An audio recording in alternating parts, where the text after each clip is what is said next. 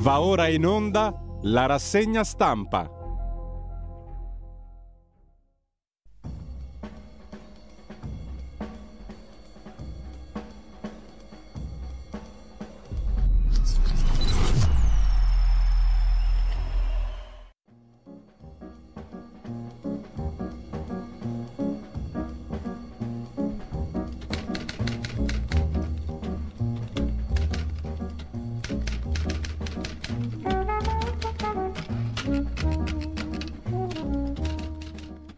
Cordiale buongiorno a tutte le ascoltatrici e a tutti gli ascoltatori da Giulio Cainarca. Ben trovati all'appuntamento con la rassegna stampa. Martedì 8 novembre sono le 7.30, imperscrutabilmente presenti come da 25 anni a questa parte Subito il sito radiolibertà.net, sostienici non fa male e poi l'ANSA che apre la sua prima pagina stamani con Giorgia Meloni che incontra il presidente egiziano al-Sisi. Attenzione su Regeni e Zacchi. Nel quadro degli incontri bilaterali a margine della COP27, la conferenza ONU sul clima, la Premier ha visto anche il padrone di casa, il presidente della Repubblica Araba d'Egitto, al-Sisi appunto. Nell'incontro si è parlato di approvvigionamento energetico, fonti rinnovabili, crisi climatica, immigrazione. Sollevato il tema del rispetto dei diritti umani con i due casi, Regeni e Zacchi. La Premier ha detto l'Italia farà il Premier, ha detto l'Italia farà la sua parte sul clima, triplicato il nostro sforzo, impegno di 1,4 miliardi di dollari in cinque anni. Caos a bordo della nave Geo Barents, il ministro Piantedosi proclama la necessità di impiegare sia l'umanità che la fermezza. Tre giovani migranti a bordo della nave ormeggiata a Catania si sono tuffati in mare nel tentativo di raggiungere la terraferma. L'Unione Europea fa sapere all'Italia che gli sbarchi vanno agevolati. È un dovere. Migranti di un'altra nave, Rise Above, sbarcano invece tutti quanti, senza eccezione di fragili o non fragili, a Reggio Calabria. Ne avevano diritto, ha detto il ministro Piantedosi. Sempre dalla prima pagina poi dell'agenzia ANSA, Fontana, Moratti e Cottarelli. In Lombardia si va verso una corsa a tre, peraltro Cottarelli non è detto che sia il candidato del PD candidati del PD possono essere Giuliano Pisapia, forse, o l'ex sindaca di Crema Bonaldi, si vedrà. Intanto il centrodestra va verso la riconferma di Attilio Fontana. Il PD spinge per Cottarelli, ma fino a un certo punto il terzo polo ha scelto di appoggiare Letizia Moratti che attacca contro la destra dei recinti, come ha detto Letizia Moratti. Renzi annuncia la federazione tra Italia Viva e Azione. Per quanto concerne invece il fisco, il sottosegretario leghista all'economia Freni ha annunciato sulla manovra il flat tax fino a 85 mila euro, doveva essere 100 mila, chi dice 90 mila. Freni parla di 85 mila. Nella nuova legge di bilancio si dimostrerà finalmente che la flat tax non era uno slogan, dice il sottosegretario leghista, ma un programma strutturato che si fa in cinque anni. Entro dieci giorni, ha detto ancora Salvini, legge di bilancio in Parlamento. Ancora dal primo piano dell'agenzia ANSA di stamani, il caso ITA. L'ex Alitalia si dimette Altavilla alla vigilia dell'Assemblea nei giorni scorsi, tolte le deleghe operative al Presidente dal Consiglio di amministrazione. Poi l'Ucraina. Lo Stato prenderà il controllo di società strategiche in Ucraina. Melitopol ripopolata dai russi, allarme e deportazioni da parte di Kiev al posto degli abitanti ucraini portati russi, osseti, ceceni. Nella capitale ucraina bombardamenti russi sulle infrastrutture energetiche, per ora si esclude un'evacuazione di massa. La BBC parla di oltre 1500 nuove tombe scavate vicino a Mariupol, Kherson al buio dopo un attacco ucraino alle reti elettriche. Dall'Ungheria siamo contrari, dice il presidente Orban, a nuovi crediti all'Ucraina e l'Unione Europea avvisa l'Iran sanzioni se fornisce missili a Mosca e ancora dal primo piano dell'agenzia ANSA le elezioni di mid-term negli Stati Uniti e record oltre 40 milioni hanno votato. Infine un'anziana uccisa dalla nipote sedicenne in Campania arrestata nel Salernitano la ragazza, una 76enne, è stata uccisa dalla nipote che avrebbe colpito la nonna con un coltello alla schiena. Il gesto sarebbe avvenuto al culmine di una lite, scrive l'agenzia ANSA. Andrea Varnier, nuovo amministratore delegato delle Olimpiadi Milano Cortina, indicazioni dal ministro dello sport a Bodi e poi una donna muore in fabbrica in, nel Piacentino, era al lavoro in una vetreria, è rimasta incastrata tra un nastro trasportatore e un macchinario portabancali, mentre Twitter richiama decine di dipendenti licenziati troppo in fretta, alcuni cacciati per sbaglio, altri erano indispensabili. Il ministro Nordio invece apre alle ipotesi di reclutamento regionale, tra virgolette federalista, dei magistrati. Lo vedremo meglio dopo. E con ciò lasciamo la prima pagina dell'agenzia ANSA. Andiamo a vedere, adesso chiedo un attimo aiuto alla regia solo per un secondo, andiamo a vedere i quotidiani di oggi, partendo come al solito dal Corriere della Sera, apertura del Corriere di stamani su due questioni, la principale è quella dei migranti, tensione sulle navi, proteste a bordo, tre si gettano in mare, braccio di ferro tra governo e navi delle organizzazioni non governative arrivate a Catania, centinaia di migranti sopra. Per ora fatti scendere solo minori e fragili. Sale la protesta tra quanti sono rimasti a bordo. In tre si sono gettati in mare, mentre a Reggio Calabria gli immigrati sono stati tutti fatti sbarcare dalla nave Rise Above. E poi Meloni in Egitto, dalla conferenza mm, COP27 sul clima nell'ambito delle Nazioni Unite a Sharm el Sheikh, incontro Meloni al Sisi per rilanciare le relazioni commerciali e anche le forniture di gas. La Premier ha sollevato il tema del rispetto dei diritti umani e la forte attenzione dell'Italia ai casi Regeni e Zacchi. Lo studente sotto processo a Mansura che studiava a Bologna. Spero mi sia d'aiuto, sogno la tesi a Bologna, dice Patrick Zacchi, intervistato dal Corriere della Sera L'attivista è sotto processo in Egitto, ha guardato con speranza la visita di Giorgia Meloni. E sempre dalla prima pagina del Corriere della Sera, l'America al voto, Elon Musk fa il tifo per i repubblicani, la manovra di finanza pubblica in Italia, flat tax, l'ipotesi di alzare la soglia a 85 mila euro. Così. In primo piano sul Corriere della Sera. Avvenire, il quotidiano di ispirazione cattolica, apre con un'altra questione ovvero no, non un'altra questione, con la stessa questione del Corriere della Sera, cioè le due navi delle ONG bloccate a Catania, 250 migranti ai quali è vietato lo sbarco, è crisi disumanitaria, scrive Avvenire nel titolo principale. Due ricorsi alla magistratura. L'esecutivo difende la linea dura per combattere i trafficanti, ma il PD parla di una infamia di fronte al mondo. Il Papa dice che il dovere è l'accoglienza, ma l'Unione Europea deve aiutare l'Italia, cosa che aveva reso ieri contenta Giorgia Meloni. Il Viminale non cede, altre due navi al largo, centinaia a bordo e la questione va avanti. Carico residuale? Come si fa da parte di un ministro come l'altro Matteo Piantedosi scrive nello scavo a parlare così di persone a bordo di una nave? Carico residuale. L'America oggi si conta al voto, repubblicani pronti al sorpasso e poi sulle armi Conte, inteso come il capo dei 5 Stelle, chiede un dibattito per mandare le armi all'Ucraina, sì del governo, ma altri invii di armi.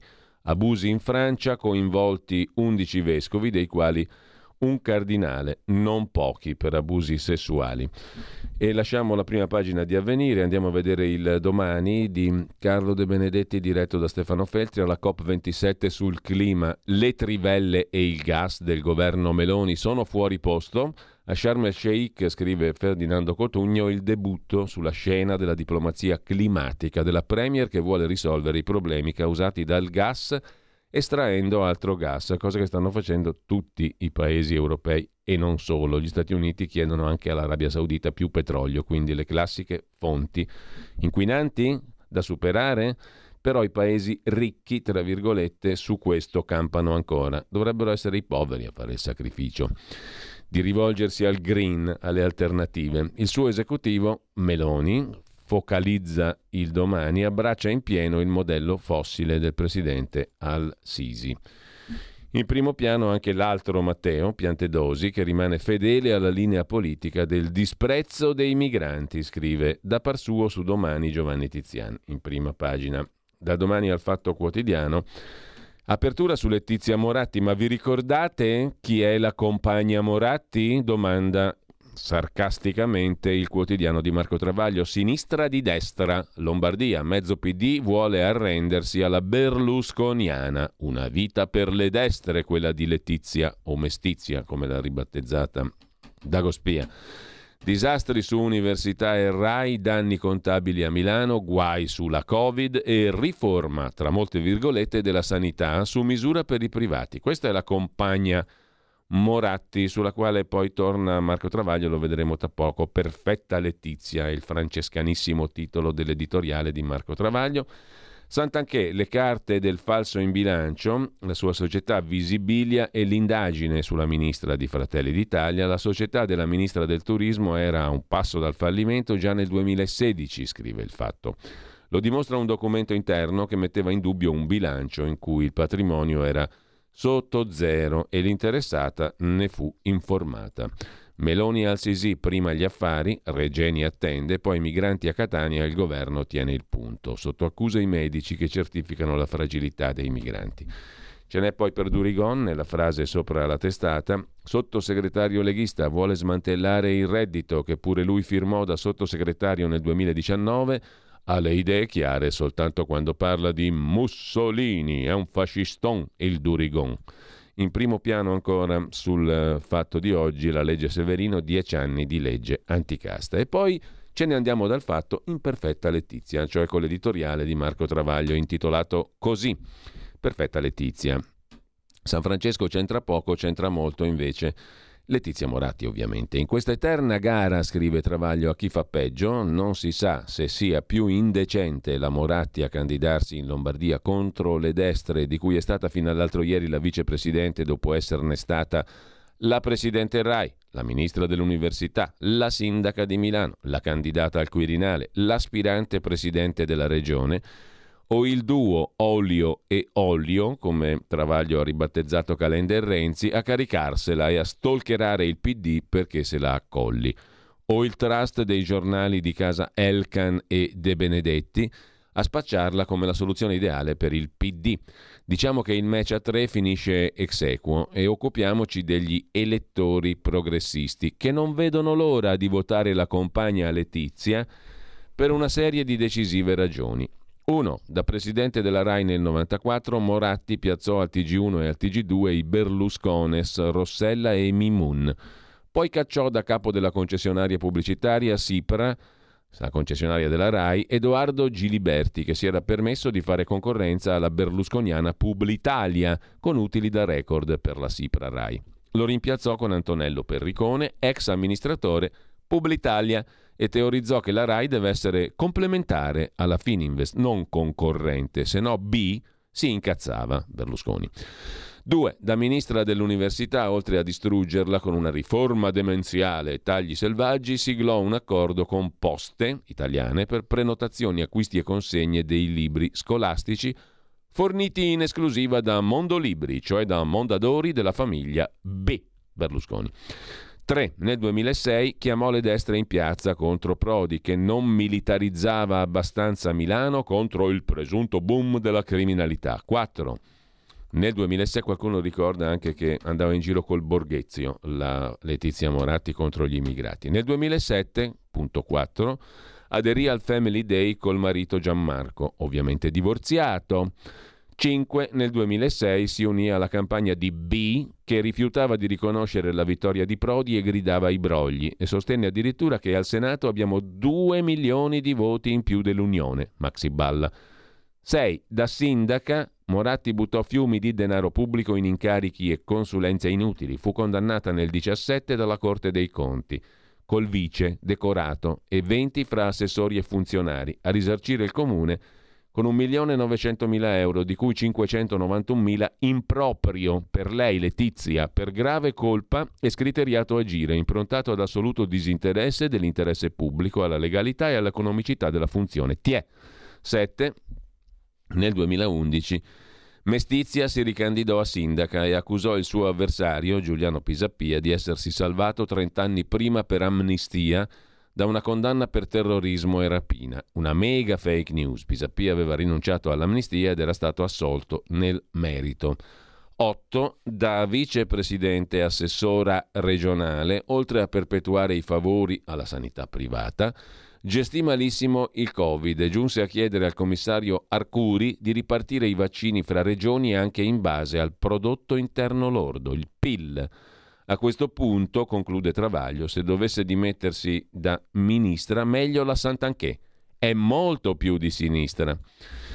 Così il direttore del Fatto Quotidiano che lasciamo per andare rapidissimamente al foglio il senso di Biden per la libertà dall'Ucraina alla Cina, dall'Iran al Trumpismo, il pezzo del direttore. Ci sono due, due, articoli che vedremo dopo, uno su Letizia Moratti e l'altro sulla politica economica di Giorgetti che si nasconde dietro alla Germania. Prende delle scuse, scrive il foglio, sul ministro dell'economia italiano. Mentre il giornale apre sul caos migranti, l'Italia invasa con i cavilli. Il pezzo principale lo leggiamo a parte dopo di Fausto Biloslavo. La bomba migranti lasciata in eredità dal ministro Lamorgese sta esplodendo con arrivi continui, rivolte delle organizzazioni non governative e dei capitani delle navi e offensive legali, cavilli legali da parte dei talebani dell'accoglienza, scrive il giornale. Questione di principio è il titolo del pezzo del direttore Augusto Minzolini quando si parla di persone tratte in salvo mentre tentano di attraversare il mare di morte mediterraneo, bisogna usare parole di pietà, sentimenti che fanno parte del bagaglio italiano. È davvero un delitto che la solita retorica vuoto buonista di una sinistra dedita solo alle polemiche politiche dia un'immagine sbagliata del paese a livello internazionale. Nella vicenda legata alle navi ONG col loro carico di immigrati a Catania c'è tutt'altro che razzismo, non c'è il desiderio di una destra populista o sovranista che arrivata al governo vuole marcare l'identità, magari questo contribuisce, ma non è il nocciolo del problema, sono in ballo invece una questione di principio, scrive Minzolini, e l'esigenza di mandare un segnale all'Africa e a Bruxelles che qualcosa è cambiato.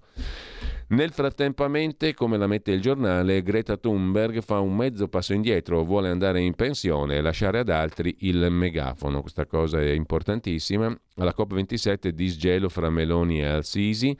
Intesa invece sui valori, sottolinea Stefano Zurlo, fra Vaticano e governo, fra Bergoglio e Meloni, dall'immigrazione al lavoro.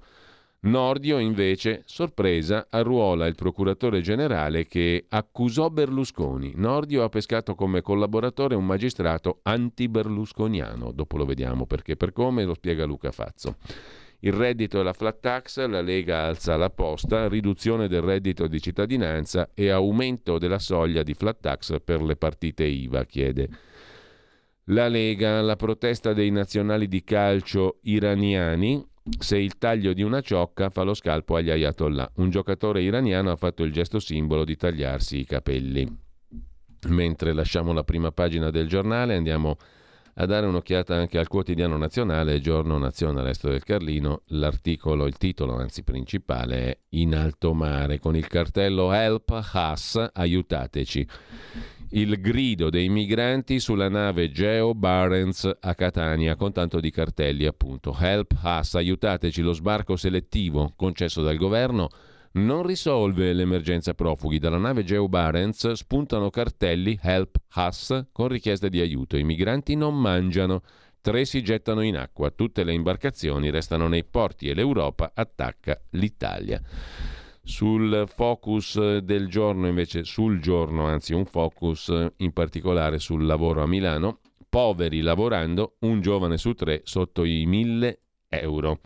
Lo vediamo dopo più in dettaglio. Il Mattino di Napoli invece si occupa in prima pagina della notizia che abbiamo visto prima, shock a Pestum, un atto d'impeto, una ragazzina di 17 anni violenta al punto tale da uccidere a coltellate la nonna. È accaduto ieri a Capaccio Pestum, Salerno. La minorenne ha ammazzato la 76enne nonna al culmine di una violenta lite. I carabinieri indagano.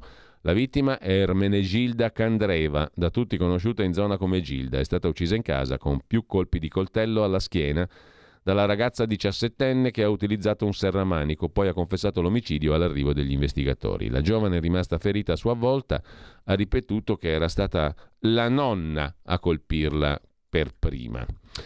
Lasciamo il mattino di Napoli, andiamo a dare un'occhiata anche al messaggero di Roma, il confratello caltagironiano. In primo piano, oltre a Meloni e al Sisi, ci stanno anche le rottamazioni e 5 anni per pagare le cartelle, una nuova sanatoria fiscale per dare un salvagente a 500.000 contribuenti che non sono riusciti a pagare le rate della rottamazione Ter. Governo al lavoro per recuperare migliaia di italiani che dopo aver stretto un patto con l'Agenzia delle Entrate per diluire i debiti tributari senza interessi e sanzioni sono venuti meno ai loro obblighi. Si riapre la rottamazione ter, vale 2 miliardi 500 milioni di euro, 5 anni, 5% di sanzione. In manovra si punta invece ad ampliare la pace fiscale nel dettaglio. Il blitz sull'autonomia e sui poteri alle regioni, scuola in rivolta, Mondo della scuola in rivolta contro l'ipotesi di autonomia chiesta da alcune regioni. I sindacati lanciano una raccolta di firme per una legge costituzionale che garantisca l'istruzione nazionale. Niente di nuovo sotto l'italico sole delle autonomie o dei federalismi all'italiana, mentre lasciamo anche il messaggero, andiamo al tempo di Roma, manovra di rilancio, le misure economiche del governo, l'annuncio di Salvini, ha detto Salvini tra dieci giorni, legge di bilancio presentata in Parlamento e fuochi d'artificio, rottamazione delle cartelle debiti fiscali cancellati su somme fino a 1000 euro, vedremo a chi interesserà la cosa, flat tax per le partite IVA estesa fino a 90.000 euro e stop al reddito di cittadinanza a chi rifiuta un posto di lavoro. Sempre dalla prima pagina poi del quotidiano romano Il Tempo, Occhiuto e Schifani, presidenti di Calabria e Sicilia, da Matteo Salvini, obiettivo Ponte sullo Stretto. PD confuso, tornano le primarie il voto nel Lazio spacca il Partito Democratico, le candidature diventano un rebus, scrive il Tempo in prima pagina. Dal Tempo a Repubblica, Repubblica apre con Meloni che archivia Regeni, i rapporti Italia-Egitto e l'Europa che chiede al governo a Catania fate sbarcare tutti i migranti. Vignetta di Altan che raffigura Giorgia Meloni, soddisperata, non gli faccio più paura a nessuno il commento di Carlo Bonini se Giorgia abdica alla sovranità nei confronti dell'Egitto e invece Luigi Manconi che auspica che il PD rinasca in quel meraviglioso porto di Catania. Una task force militare, questa è un'altra notizia che invece da Repubblica in prima pagina, una task force militare italiana andrà a proteggere i mondiali in Qatar. Sulla questione dei mondiali in Qatar poi apriremo una piccola parentesi sulla scorta appunto di due pagine che dedica Repubblica. Natalia Aspesi si occupa di Letizia Moratti, la leggeremo a parte, i soliti pregiudizi della sinistra contro Letizia Moratti. Se una si converte e diventa di sinistra in tarda età come la Moratti, che male c'è alla fin fine? L'intervista all'ex ministro della Salute Speranza è tempo di pensare alle vite degli italiani. Questo è il titolo incredibilmente evocativo in prima pagina. È tempo di, sper- di, pensare alle vite degli italiani. Come si può non essere d'accordo? Se uno fa politica, a quali vite deve pensare? A quelle degli, dei francesi, degli svedesi, degli austriaci, dei congolesi? Anche, per carità, però insomma, prima, prima gli italiani. Mettiamola così. Anche Speranza si è convertito. Prima gli italiani. Lasciamo con ciò la prima pagina di Repubblica e andiamo a vedere la stampa, la consorella Agnelli Elkan di Repubblica, l'inferno dei migranti e la questione d'apertura, l'abbiamo già vista. Il tramonto dei partiti alla marcia per la pace lo certifica da par suo Lucia Annunziata. Vladimiro Zagrebelski ci insegna invece con i codici del diritto alla mano che Roma viola le leggi europee, naturalmente in tema di migranti. Dopodiché abbiamo il tiranno Elon Musk e lo scorretto Checco Zalone che si fa il suo show per teatro molto reso contato dai giornali di oggi. Eh, e a chiudere la prima pagina il buongiorno di Mattia Feltri che recupera un film del 2008 Shirin del regista iraniano Abbas Kiarostami. Un film senza trama, senza protagonisti ha soltanto gli spettatori o meglio le spettatrici. 114 attrici iraniane, inquadrate a una a una mentre guardano l'ignoto, cioè il film che noi non vediamo. Detto per inciso, deve essere una palla spaziale sto film, ma comunque in Italia non è mai stato distribuito, una ragione ci sarà, ma lo trovate su YouTube sottotitolato in inglese. Oggi fa impressione quest'ora e mezzo Madonna, di carrellata su quei bellissimi volti di donna, sapendo che sta succedendo alle donne in Iran, ammazzate per strada perché chiedono un morso di libertà. Una delle 114 donne è Taraneh Alidoosti. Allora aveva 24 anni, oggi ne ha 38 ne aveva 33 quando boicottò il premio Oscar che il film di Ashgar Faradi, di cui lei era protagonista, avrebbe poi vinto. Taranè Alidosti lo boicottò per la decisione di Trump di fermare l'immigrazione da paesi islamici considerati nemici, Iran compreso. La protesta si confuse tra le molte anche di maniera contro Trump, ma ieri la stessa attrice, Taranè, ha compiuto un passo molto meno sospettabile di gratuità ha detto che resterà in Iran e scenderà in piazza con le altre donne, qualsiasi possano essere le conseguenze. E possono essere le peggiori, scrive Mattia Feltri sulla stampa. Non soltanto la polizia spara sui dimostranti e ne ha già ammazzati quasi 300, ma 227 parlamentari hanno chiesto la pena di morte per i criminali e nemici di Allah, così li hanno definiti, che puntano a sovvertire la Sharia, la legge coranica. Curioso, anche questo, come Shirin, è un film che noi in Occidente non vediamo. Per noi non ha trama né protagonisti e stavolta nemmeno volti di donna che guardano l'ignoto, scrive. Mattia Feltri in prima pagina sulla stampa. La verità di Maurizio Belpietro apre quest'oggi con i migranti, ricatto all'Italia, l'articolo è di Daniele Capezzone, le imbarcazioni non lasciano il porto, fanno ricorso. Le ONG sfidano il Ministero dell'Interno tra gli applausi dei mass media, una questione che si aggiunge a quelle già aperte con l'Unione Europea, col forte rischio che possa diventare merce di scambio o arma di pressione. Carlo Nordio dice che lo stato di primo accesso è dove è registrata la nave che soccorre i migranti. Il ricatto della trattativa infinita, scrive Capezzone. Così vogliono indebolire il governo. Il tavolo unico negoziale su economia, energia, immigrati e patto di stabilità è la trappola allestita dall'Europa per piegare l'Italia e costringerla a scendere a compromessi. Gli stessi che Berlino e Parigi rifiutano, scrive Daniele Capezzone in prima pagina sulla verità, la trappola è pronta e si chiama tavolo unico negoziale. L'Unione Europea vuole spossare con una trattativa infinita il governo Meloni e costringerlo a scendere a compromessi sui migranti, barattando concessioni su patto di stabilità, ambiente, economia, energia. Un accerchiamento che indebolirebbe il governo esponendolo ai ricatti dell'Unione Europea e sul fronte siciliano le ONG continuano il braccio di ferro con Roma tra gli applausi dei media, delle sinistre e dei grillini. A proposito di Greta Thunberg, invece anche la verità se ne occupa, diserta il meeting sul clima e annuncia passo la mano. Maurizio Belpietro si occupa di Alice Moratti nel Paese delle Meraviglie. Conosco Letizia Moratti da molti anni, ne apprezzo le capacità manageriali. Se Milano ha ospitato l'Expo e si è rilanciata, lo si deve a lei.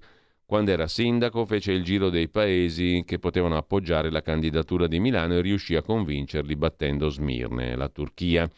Senza di lei non avremmo avuto l'Expo e probabilmente anche ciò che è venuto dopo, compresi molti progetti urbanistici e le Olimpiadi invernali. Purtroppo, non essendo una persona affabile, ma una donna riservata, con in più l'aggravante di appartenere all'alta borghesia meneghina, nessuno le ha mai riconosciuto i meriti conseguiti, nemmeno gli elettori milanesi che nel 2011 le voltarono le spalle, preferendole Giuliano Pisapia, anche lui esponente della borghesia cittadina, ma di sinistra, figlio di Gian Domenico, eccetera, eccetera. Eh, in sostanza, Letizia Moratti fa la Alice nel paese delle meraviglie, non riuscirà a travestirsi da candidato civico, secondo Maurizio Belpietro. Si è messa in testa che basti accasarsi con Calenda per cancellare dieci anni di governo nazionale e locale, tutto di centrodestra per lei. Un'operazione spericolata perché presuppone che l'elettorato di sinistra si dimentichi Qual è la storia di Letizia Moratti? scrive Belpietro. A centropagina invece abbiamo il pezzo di Borgonovo e Rico, Francesco Borgonovo, Alessandro Rico, sulle multe e il Green Pass. Il governo non decide. L'annunciato stop alle sanzioni per chi non si è vaccinato fatica a trovare un'applicazione pratica. Intanto il documento verde, il Green Pass, resta obbligatorio per visitare i parenti in ospedale e nelle RSA. Una misura priva di senso, scrive la verità. Flat tax a 90.000 euro e quoziente familiare, taglia le detrazioni fiscali, il cantiere della manovra, un'intervista col ministro Urso, imprese made in Italy, l'Unione Europea muti le regole o lo scontro Stati Uniti-Cina ci schiaccerà. Infine il caso Eni, Amara, eccetera. Così Amara, l'avvocato che poi parlò della loggia Ungheria, tentò di avvelenare i pozzi e i PM lo coprirono perché gli faceva gioco a loro, all'accusa. Due registrazioni sciocca. Ma la storia era già nota. A chiudere, il voto che può cambiare la guerra in Ucraina. Oggi elezioni di mid-term negli Stati Uniti, scrive Stefano Graziosi, repubblicani favoriti e Matteo Ghisalberti si occupa degli abusi su minori in Francia, sotto inchiesta 10 vescovi e un cardinale. Vediamo anche la prima pagina di Libero. Il quotidiano diretto da Alessandro Sallusti si occupa della sinistra che scatena il circo degli immigrati sugli sbarchi, le ONG denunciano i ministri che fermano le navi, il PD e i giornali strillano, si ricordano dei profughi solo quando governa la destra. L'altro tema, delirio CGL, al lavoro solo se ti piace. Landini sul reddito di cittadinanza grillino, è giusto darlo a chi rifiuta impieghi non graditi, sgraditi. L'ultima di Tridico, presidente dell'Inps, sperpero, raddoppiati i costi per i call center. Lorenzo Mottola ricorda quando la Moratti dava la caccia a rom e clandestini, dalle ruspe di Borghezio ai flirt con Enrico Letta, Meloni che dice le campagne anti-smog arricchiscono chi inquina. La Meloni alla convention sul clima, racconta Antonio Rappisarda, pagina 1 e pagina 10 di Libero. L'attacco di Giorgia Meloni alla conferenza climatica di Sharm el Sheikh, sacrifici per il clima, ma i vantaggi vanno ai grandi inquinatori. I paesi più responsabili delle emissioni nocive guadagnano in competitività, ha detto la Premier italiana. Il rigassificatore va fatto a Piombino, vedremo. La sibillina dichiarazione invece del ministro Urso. A Piombino c'è il sindaco di Fratelli d'Italia contrario al rigassificatore. Con ciò lasciamo la prima pagina di libro, anzi prima di lasciarla il caso in Iran della rivolta anti-Islam guidata dai calciatori. Domenica scorsa la squadra dell'Iran di beach soccer ha vinto a Dubai l'Emirates Intercontinental Cup, battendo il Brasile. Nessuno dalle nostre parti avrebbe mai parlato di questo evento se non fosse che l'eroe di questa partita, scrive Libero in prima pagina, Zaed Piramun, dopo aver realizzato il gol decisivo, ha fatto il gesto a forbice sopra la sua testa come per tagliarsi i capelli con le dita, appoggiando in tal modo le proteste che da oltre 40 giorni stanno dilagando in Iran dopo la morte di Mahsa Amini. La rivolta anti-Ayatollah guidata dai calciatori. L'Iran chiede democrazia. Il nuovo eroe dei ribelli è l'atleta della nazionale di beach soccer che ha mimato il gesto di tagliarsi i capelli davanti alle telecamere. Anche le attrici in rivolta, scrive Libero. Da Libero passiamo al quotidiano di Sicilia. Binario spezzato è il titolo di prima pagina del quotidiano fondato e diretto da Carlo Alberto Tregua. Per andare da Trapani a Siracusa in treno ci vogliono 10 ore e passa, più del doppio della Genova-Padova che copre la stessa distanza. Oggi l'incontro tra Salvini e i presidenti delle regioni Calabria e Sicilia sul ponte. Bene, ma serve uno scatto anche sulle ferrovie, scrive il quotidiano di Sicilia in prima pagina. In esclusiva poi per il quotidiano di Sicilia una riflessione sui primi dieci anni di attività dell'autorità anticorruzione istituita nel 2012 parla il presidente Giuseppe Busia. Oggi combattiamo la corruzione con armi e strumenti nuovi, dice Busia al quotidiano di Sicilia. Sui migranti ora l'Europa batta un colpo, ha parlato anche il presidente della Sicilia Schifani, nuova linea deterrente per i trafficanti, per le ONG, per chi si affida a loro. Pagina 5 invece sul quotidiano di Sicilia un vademecum sull'energia, come difendersi dalle bollette. dal Codacons in particolare, il Vademecum, con consigli e indicazioni utili ai consumatori, dalla verifica delle fatture ai piccoli accorgimenti quotidiani. Provare a risparmiare sui consumi è possibile. Per quanto concerne invece l'inchiesta del giorno, il tema è quello delle infrastrutture occorre il ponte, ma anche tutto il resto tra il nord e il mezzogiorno, un binario spezzato, scrive. Il quotidiano di Sicilia, oggi l'incontro tra Salvini e i presidenti delle regioni Calabria e Sicilia. Il ponte è in cima alle priorità di Salvini. Bene, ma serve uno scatto anche sulle ferrovie. Per andare da Trapani a Siracusa in treno 10 ore e passa, più del doppio della Genova-Padova che copre la stessa distanza, scrive il quotidiano di Sicilia. Il riformista di Piero Sansonetti invece si occupa in apertura con Tiziana Maiolo di una clamorosa candidatura al DAP, Dipartimento Amministrazione Penitenziaria giudiziaria. Il procuratore Nicola Gratteri sarà capo del sistema carceri? Fascio grillismo senza freni, ammonisce il primo piano del riformista. E poi il Papa è meloniano? È la bufala dell'anno, scrive ancora il quotidiano di Sansonetti. Il Sole 24 Ore si occupa delle banche, allarme, crediti e regole pesano la frenata sulla TLTRO, cioè le operazioni di rifinanziamento da parte della Banca Centrale Europea al sistema bancario, l'ingerenza nei consigli di amministrazione, il nuovo stop su dividendi e buyback, atteso il parere della Federazione Bancaria Europea sulla situazione delle banche. E poi Electrolux e Whirlpool, riassetto ma anche disimpegno, se ne vanno dai siti produttivi italiani. L'intervista al commissario europeo Thierry Breton, l'Unione Europea prepara uno strumento comune per agevolare i finanziamenti. Giorgetti all'Ecofin, l'Italia sarà molto prudente, annuncia il ministro dell'economia, il leghista Giancarlo Giorgetti.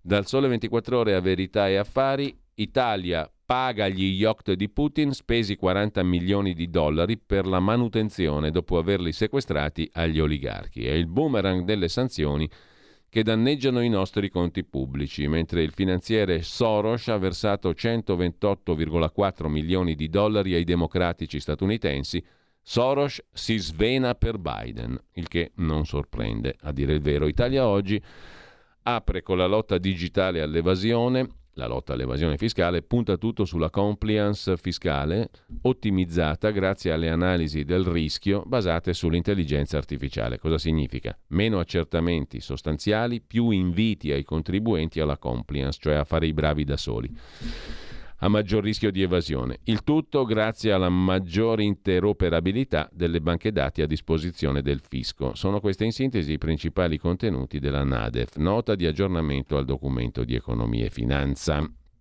In taglio alto il pezzo di Tino Oldani anticipato in prima pagina, la rubrica Torre di controllo. Per Papa Francesco l'Unione Europea deve muoversi sui migranti, ma la commissaria europea Vestager è favorevole a mandarli in Ruanda, un po' come fanno in Danimarca. Cosa c'è dietro gli sbarchi dei migranti? Lo analizza, lo vedremo meglio in dettaglio Domenico Cacopardo e poi la prima macchina elettrica al mondo per i cantieri stradali. Innovare, la parola d'ordine di Gaetano Castiglione, principale azionista amministratore delegato della società CM, sede a Consedice, Ravenna. Un esempio dell'intraprendenza che caratterizza ancora la piccola media impresa italiana nonostante i molteplici problemi. È merito del nostro sforzo sull'innovazione, dice Castiglione che ci ha portato alla realizzazione di un prodotto capace di rivoluzionare l'esecuzione dei lavori stradali di piccola taglia. Si tratta di una linea di mini finitrici elettriche, le prime in assoluto al mondo, interamente funzionanti in modalità elettrica. È un made in Italy, altissima tecnologia che ora va alla conquista dei mercati esteri. La prima macchina elettrica al mondo per i cantieri stradali l'hanno fatta in Italia, in quel di Conselice Ravenna dalla CM. La rubrica diritto e rovescio, il corsivo di Italia Oggi, che si occupa di Italia Oggi 7, il settimanale diretto da Marino Longoni. Esce il lunedì, sta in edicola fino al sabato successivo. Chi l'ha perso ha sempre la possibilità di comprarlo oggi e nei prossimi giorni. In questo numero c'è un fascicolo dedicato alla qualità della vita 2022 in tutte le province italiane. I dati sono stati trattati e rilevati da Università La Sapienza di Roma Il livello dell'indagine è scientifico, lo studio in collaborazione con Cattolica, gruppo Assicurazioni Generali. La città che sta meglio è Trento, quella che sta peggio Crotone. Fino all'anno scorso i dati, se erano cattivi, venivano usati dalle minoranze politiche contro le maggioranze. Quest'anno invece il dibattito e l'analisi è stata fatta nelle regioni più grandi fra le varie province della stessa regione, un criterio per capire più che per aggredire. Meno male, forse qualcosa sta cambiando, scrive il direttore Magnaschi. Lasciate le prime pagine, adesso andiamo a vedere alcuni degli articoli principali di oggi, partendo da un lancio di agenzia dell'AGI la prima di Giorgetti a Bruxelles, confermo l'impegno del governo precedente, ha detto il ministro dell'economia, soddisfatto dopo l'Eurogruppo. Un bell'incontro, ha detto Giorgetti, siamo tutti preoccupati per il debito, l'Italia farà la propria parte, come si suol dire. Gentiloni, commissario europeo, ex premier PD, dice confido in grande cautela del Giorgetti sul bilancio, stiamo valutando le misure prese dai singoli stati. Così sull'agenzia Agi. Andiamo veloci, poi ci torniamo sopra su tutti gli articoli. Anche il Corriere della Sera si occupa dei conti pubblici. Giorgetti all'Unione Europea garantisce che l'Italia sarà prudente. Impegnati per la ratifica del MES, dice Giorgetti, il meccanismo europeo di stabilità. Gentiloni, cauto, afferma stiamo aspettando la manovra italiana. E ancora Giorgetti, tutti siamo preoccupati per il debito, ma l'Italia appunto farà la sua parte, che è una frase di un inappuntabile unico. Il retroscena di Federico Fubini, i timori del ministro sulle pensioni, primo passaggio in Europa, il test su una tantum e sostegni. Bruxelles non contesta il deficit al 4,5%, ma chiede strategie per la crescita. Così la mette il Corriere della Sera. Il foglio si occupa invece di Giorgetti a Karlsruhe. Cosa c'entra la Germania e la città di Karlsruhe dove c'è la Corte Costituzionale tedesca? Sul MES, il famoso meccanismo europeo di stabilità che molti demonisti vedono appunto come il demonio, strumento di debito, di ricatto, eccetera, eccetera, tutti in debiti col MES e sei fottuto, sul MES la linea del governo italiano è che c'è un giudice a Karlsruhe la differenza, scrive Luciano Capone sul foglio di stamani, la differenza rispetto alla storia del mugnaio in causa con il re di Prussia, c'è un giudice a Berlino, diceva il mugnaio, no? eh, esprimendo la totale fiducia nella giustizia tedesca, o meglio prussiana.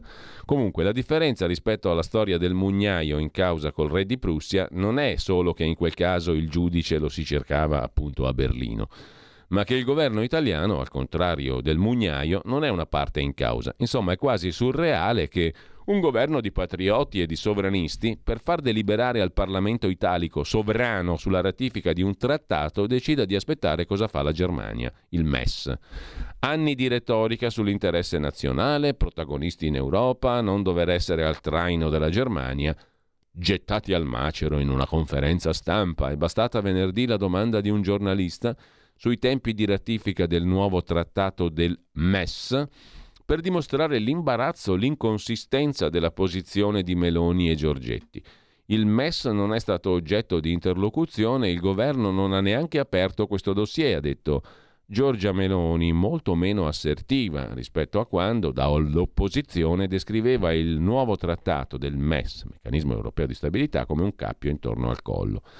Siamo in buona compagnia, ha detto poi il ministro Giorgetti, noi e la Germania gli unici paesi che non l'hanno approvato.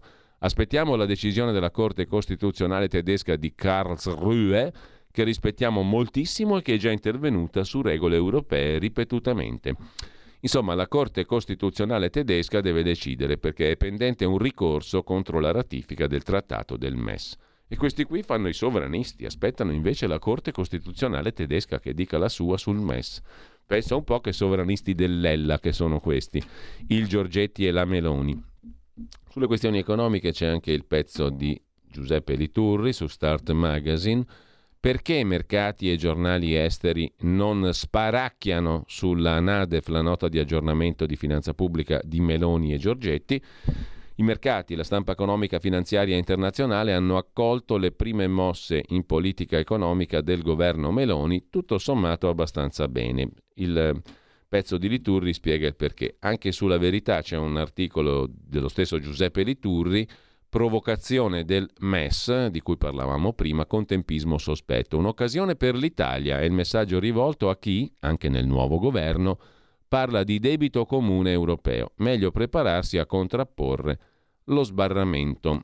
Sarà stata una coincidenza, ma giovedì, poche ore prima che il presidente Meloni varcasse la soglia dei palazzi di Bruxelles, sul sito del meccanismo europeo di stabilità, il famigerato MES, è apparso un breve intervento. La finalità era quella di evidenziare l'opportunità che questo strumento venga sfruttato come strumento comune per la stabilizzazione delle politiche fiscali degli Stati membri. In parole povere, chi ha problemi può sempre attingere ai prestiti del MES, quelli che poi sei schiavo non ne esci più, eccetera. Vedremo meglio. Intanto una cosa è certa, le entrate del fisco in Italia sono aumentate di oltre 37 miliardi di euro nei primi nove mesi dell'anno. Il leviatano fiscale non smette mai di mangiare dalle tasche dei cittadini e delle cittadinesse italiani e italiane il significativo incremento di gettito è influenzato principalmente dalla ripresa dei versamenti tributari, scrive in questo caso Ilaria Conti sull'agenzia Agi, e dagli effetti dell'incremento dei prezzi al consumo che hanno influenzato in particolare la crescita del gettito dell'IVA.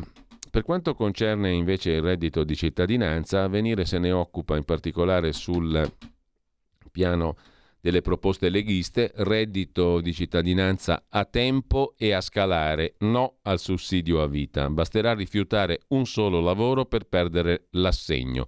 Per quanto riguarda la flat tax per gli autonomi dovrebbe salire fino a 85-90 mila euro. In settimana il decreto aiuti per il caro bollette e dopo la metà del mese la legge di bilancio. Relazione sull'evasione fiscale, la soglia della flat tax spinge a sottodichiarare i redditi. Se metti una soglia c'è chi cerca di starci sotto per pagare di meno, cosa naturalissima.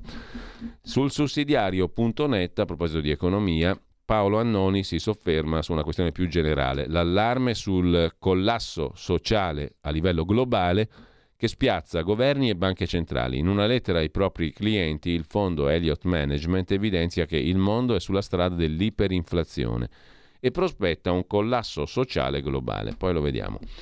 Capitolo Immigrazione, ONG, porti e compagnia bella, fragili e non fragili. Eh, Fabio Greco sull'agenzia Agi la mette così, la sfida delle organizzazioni non governative, noi dal porto non ci muoviamo. OIM e UNHCR, cioè Organizzazione Internazionale Migranti e Ufficio Alto Rifugia- e per i Rifugiati delle Nazioni Unite, chiedono di trovare una soluzione per i sopravvissuti, li chiamano così, e una significativa condivisione delle responsabilità tra tutti gli Stati perché non ricadano solo su quelli costieri già impegnati nei soccorsi. Intanto ricorsi dei legali delle organizzazioni non governative contro gli sbarchi selettivi al Tribunale di Catania e al TAR del Lazio. Sul Corriere della Sera parla Alessandro Porro, presidente di SOS Mediterranee, la ONG di una delle navi Ocean Viking, nave battente bandiera norvegese che si trova di fronte alle coste siciliane. A vuoto le nostre richieste, dice il Porro, situazione insostenibile, ma non forziamo per ora l'approdo. La fiducia verso chi opera a bordo della nave è stata ormai erosa dall'assenza di soluzioni in vista. Il personale è esausto. Chi da 17 giorni si prende cura di tutti i naufraghi 24 ore su 24 è arrivato al limite. Dunque cosa fate? Restate ancora fuori dalle acque territoriali? Questa è la domanda che si è sentito rivolgere Alessandro Porro, presidente di SOS Mediterranee, la ONG della Ocean Viking, appunto la nave battente bandiera norvegese che è di fronte alle coste siciliane. Questa è la domanda che gli hanno rivolto per tutta la giornata di ieri. Per il momento sì, Abbiamo inviato 29 richieste di POS, porto sicuro, place of safety.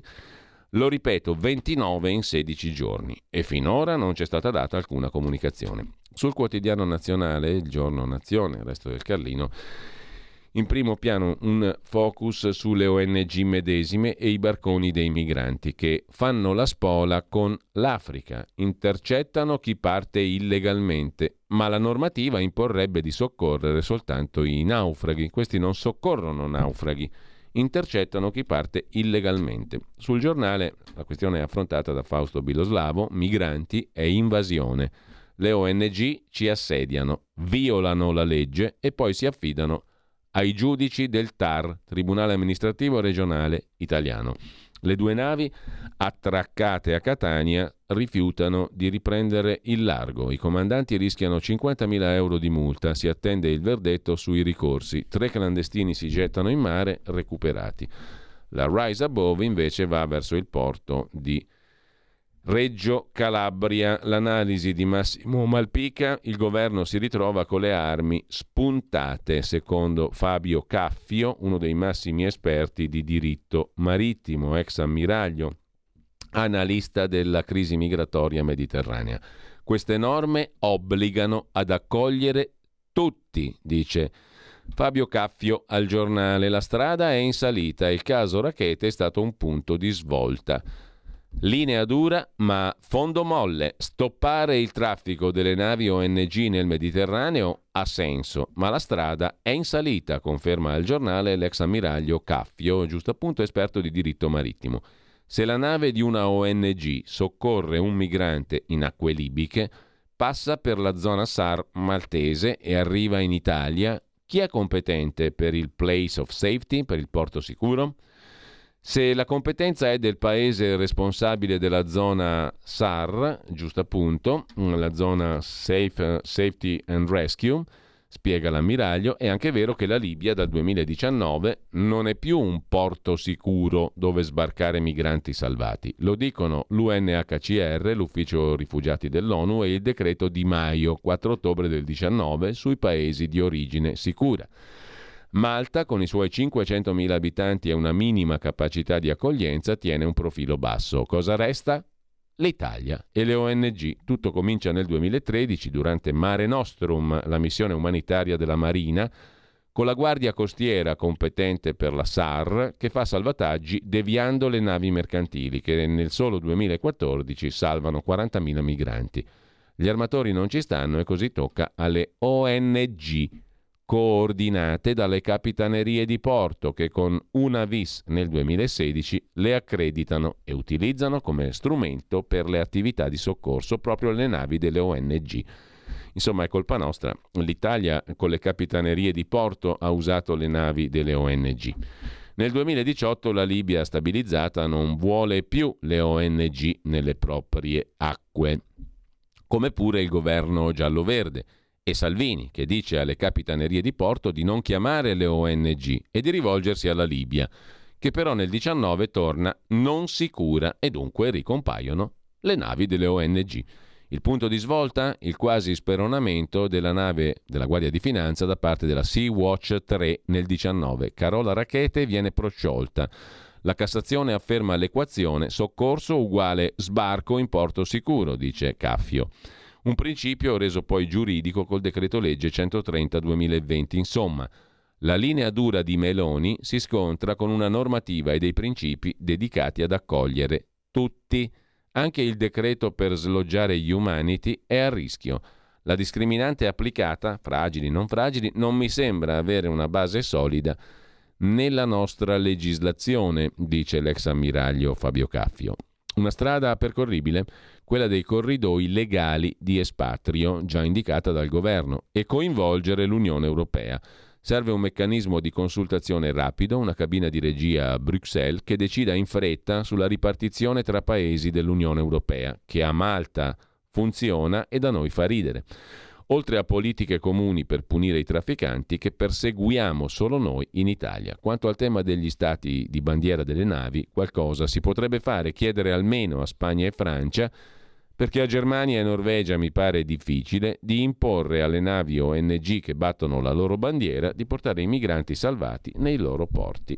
Comunque queste norme obbligano ad accogliere tutti. È il poco eh, incoraggiante per il governo Meloni verdetto dell'ammiraglio Fabio Caffio, esperto di diritto marittimo. Con ciò lasciamo anche il eh, giornale, con l'ira di Scholz contro la Chiesa evangelica che finanzia le ONG che sbarcano clandestini, cancelliere tedesco, mentre su Repubblica il presidente emerito, uno dei tanti della Corte Costituzionale, ex presidente della Corte medesima, ex ministro di giustizia del governo Prodi 1, ovvero il professor Giovanni Maria Flick, non ha dubbi.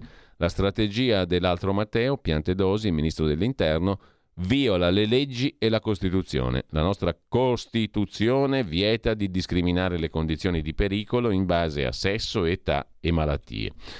Cosa c'è dietro gli sbarchi? Cerca di scriverlo su Italia Oggi Domenico Cacopardo. Qui ci soffermiamo un attimo in più sull'articolo corposo a pagina 5 di Italia Oggi di Cacopardo, già presidente di sezione del Consiglio di Stato e consigliere di moltissimi ministeri negli anni. Le navi ONG, adesso vicine ai nostri porti, parlano impropriamente di naufraghi. I migranti provenienti dalla Libia sono spesso dei malavitosi. Il ritorno all'evidenza del fenomeno migratorio, sul quale era stata imposta negli ultimi anni la sordina, ci spinge a mettere in evidenza gli aspetti sostanziali del fenomeno, scrive Cacopardo, quelli che vengono normalmente celati sia dalle autorità di governo, che probabilmente non li conoscono e non sono interessati a conoscerli, sia dagli operatori, una parte non indifferente dei quali trae pane e companatico dai finanziamenti assistenziali dello Stato di cui sono veicolo necessitato e preferenziale. Dunque, non tante sono le ragioni per le quali donne e uomini intendono abbandonare il proprio paese, sottoporsi al calvario dell'attesa, negoziare un costo di imbarco e infine correre l'avventura di una traversata in natanti che non offrono sicurezza.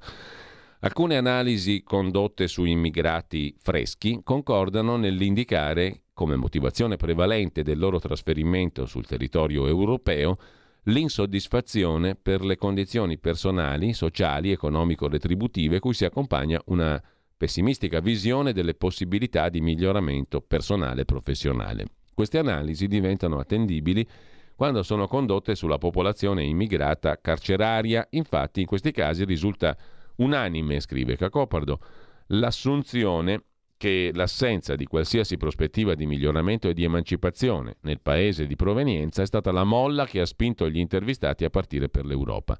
Peraltro, gli emigrati in Europa non sono sud del mondo, bensì prevalentemente coloro che sono interessati ai processi di modernizzazione del sistema delle società contemporanee. I migranti, insomma, che arrivano sulle nostre coste non sono così poveri da non potersi permettere l'investi- l'investimento delle migliaia di dollari necessari per compiere il viaggio e la traversata. Vanno ricordati alcuni corollari.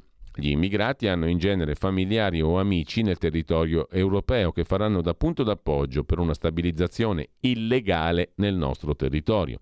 Tra i familiari e gli amici ci sono di certo appartenenti alla criminalità che in concreto offrono più sicure condizioni di permanenza, anzi è accertato che una quota rilevante di immigrati viene nel territorio nazionale con l'intenzione di operare in attività criminali di per sé lucrose e quindi tali da consentire l'invio di denaro ai parenti rimasti nella terra d'origine e o da consentire dopo un breve periodo di 3-5 anni di tornare in patria con risorse finanziarie tali da assicurare una vita ben superiore al livello di sussistenza. Particolarmente attive nel settore criminale sono le cordate tunisine, scrive Cacopardo, sulle quali i servizi italiani potrebbero compiere seri accertamenti preventivi, visto che l'ingaggio di nuovi adepti avviene abbastanza alla luce del sole nella città di Tunisi. Dobbiamo renderci conto che intorno alla questione migranti si è sviluppata un'ampia manipolazione dei media che fa perdere ai cittadini, scrive Cacopardo, le nozioni elementari che possono far giudicare quanto sta accadendo. Sapete qual è il primo strumento di manipolazione? È la parola naufrago. Secondo il dizionario Treccani, naufrago è chi ha fatto naufragio riferito nei momenti o nei giorni successivi al naufragio stesso sia a chi vi è perito, sia più frequentemente a chi è riuscito a scamparne. Per estensione è naufrago è chi, passeggero o membro dell'equipaggio, caduto in acqua da una nave e oggetto di operazioni di ricerca e soccorso. Le navi delle ONG in questi giorni, vicine ai nostri porti, continuano a parlare di naufraghi, impropriamente i loro passeggeri erano a bordo di natanti privi dei requisiti di sicurezza e la loro presenza in mare era stata segnalata dagli stessi trafficanti. In senso tecnico, perciò, gli occupanti delle imbarcazioni partite dalla costa libica non erano naufraghi, o non lo erano ancora. Le navi delle ONG quindi sono intervenute per il concorso di due elementi. La comunicazione della presenza di imbarcazioni, effettuata da organizzazioni criminali, e il pericolo che una volta in mare aperto le imbarcazioni stesse, prive dei requisiti di sicurezza, rendessero i loro passeggeri naufraghi, il che comporterebbe prima di tutto il respingimento verso la riva dei natanti. Siamo in un'area di sottili distinguo, scrive Cacopardo, che non valuta come dovrebbe la situazione dei migranti, che, come abbiamo visto, appartengono a gruppi familiari che hanno avuto a disposizione migliaia di dollari per il viaggio e hanno deciso di investirli in esso. Il rientro di questa gente in patria non è la tragedia che viene ventilata dunque. Il 12 dicembre 2016, costituendo il governo, Paolo Gentiloni designò come ministro dell'interno Marco Minniti. Voglio ricordare una sua dichiarazione, la cui validità permane oggi. Disse Minniti, la questione migranti è una questione di ordine pubblico, costituzionale, del che anche questo paese ondivago e peronista sembra convinto quando si esprime nel senso che l'Italia non può accogliere tutti coloro che arrivano nei suoi confini marittimi e che più di recente questo è un problema europeo, nel senso che di esso si debbono occupare le autorità europee. L'emergenza migranti, conclude Cacopardo, è un'emergenza particolarmente grave ai nostri giorni per tutte le questioni critiche che Italia e Europa stanno affrontando. Nessuno può decidere di violentare l'Italia imponendo la presenza di se stesso. Le anime belle che navigano con le loro navi cariche oltre il possibile di migranti non possono estorcerci un'ospitalità non voluta. Constatazioni queste sulle quali potrebbero, dovrebbero convergere Maggioranza e minoranza, entrambe preoccupate per ciò che può accadere nel mercato del lavoro, scrive ancora Domenico Cacopardo su Italia Oggi. Ci fermiamo un attimo. Stai ascoltando Radio Libertà. La tua voce libera, senza filtri né censura. La tua radio.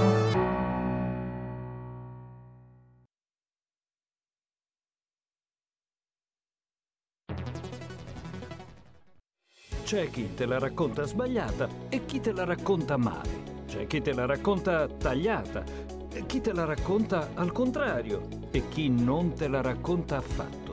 QDS te la racconta giusta. Ogni giorno la tua terra, il suo presente, le sue attese, la sua volontà di rinascita. Leggi, abbonati, scegli il quotidiano di Sicilia. L'informazione giusta per crescere insieme.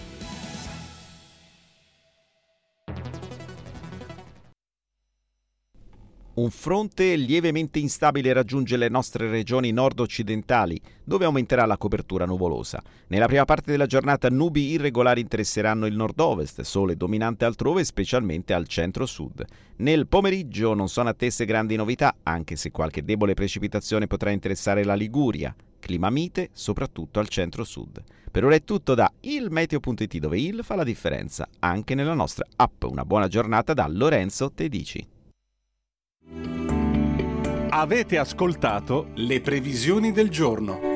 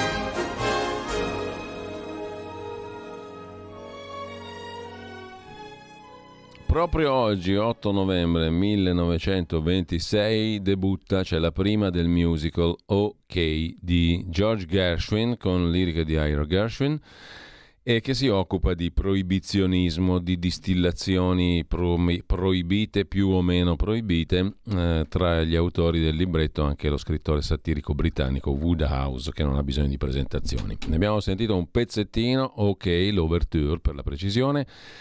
George Gershwin, Ira Gershwin eh, e Woodhouse, autore del libretto. Roba fina. Stamattina intanto vediamo come al solito che succede nel corso della mattinata. Nel corso della mattinata succedono tante cose, adesso forse ci arriviamo pure, un attimo solo perché ci stiamo incasinando la vita, ma ci arriviamo. Nel corso della mattinata succede che dopo di noi, fino alle dieci e mezza, c'è il filo diretto con gli ascoltatori, dopodiché abbiamo, oltre la pagina, con Pierluigi Pellegrin, Gianmaria De Francesco del giornale alle 10.40, il bazooka da 30 miliardi contro il caro energia, alle 11.05 un appuntamento particolarmente interessante con Vito Catalano, scrittore e nipote di Leonardo Sciascia, ricordi ed eredità di un nome gigantesco, quello appunto di Leonardo Sciascia, e verranno ripercorsi alle ore 11.05 con Pierluigi Pellegrini e appunto con il nipote di Leonardo Sciascia, Vito Catalano.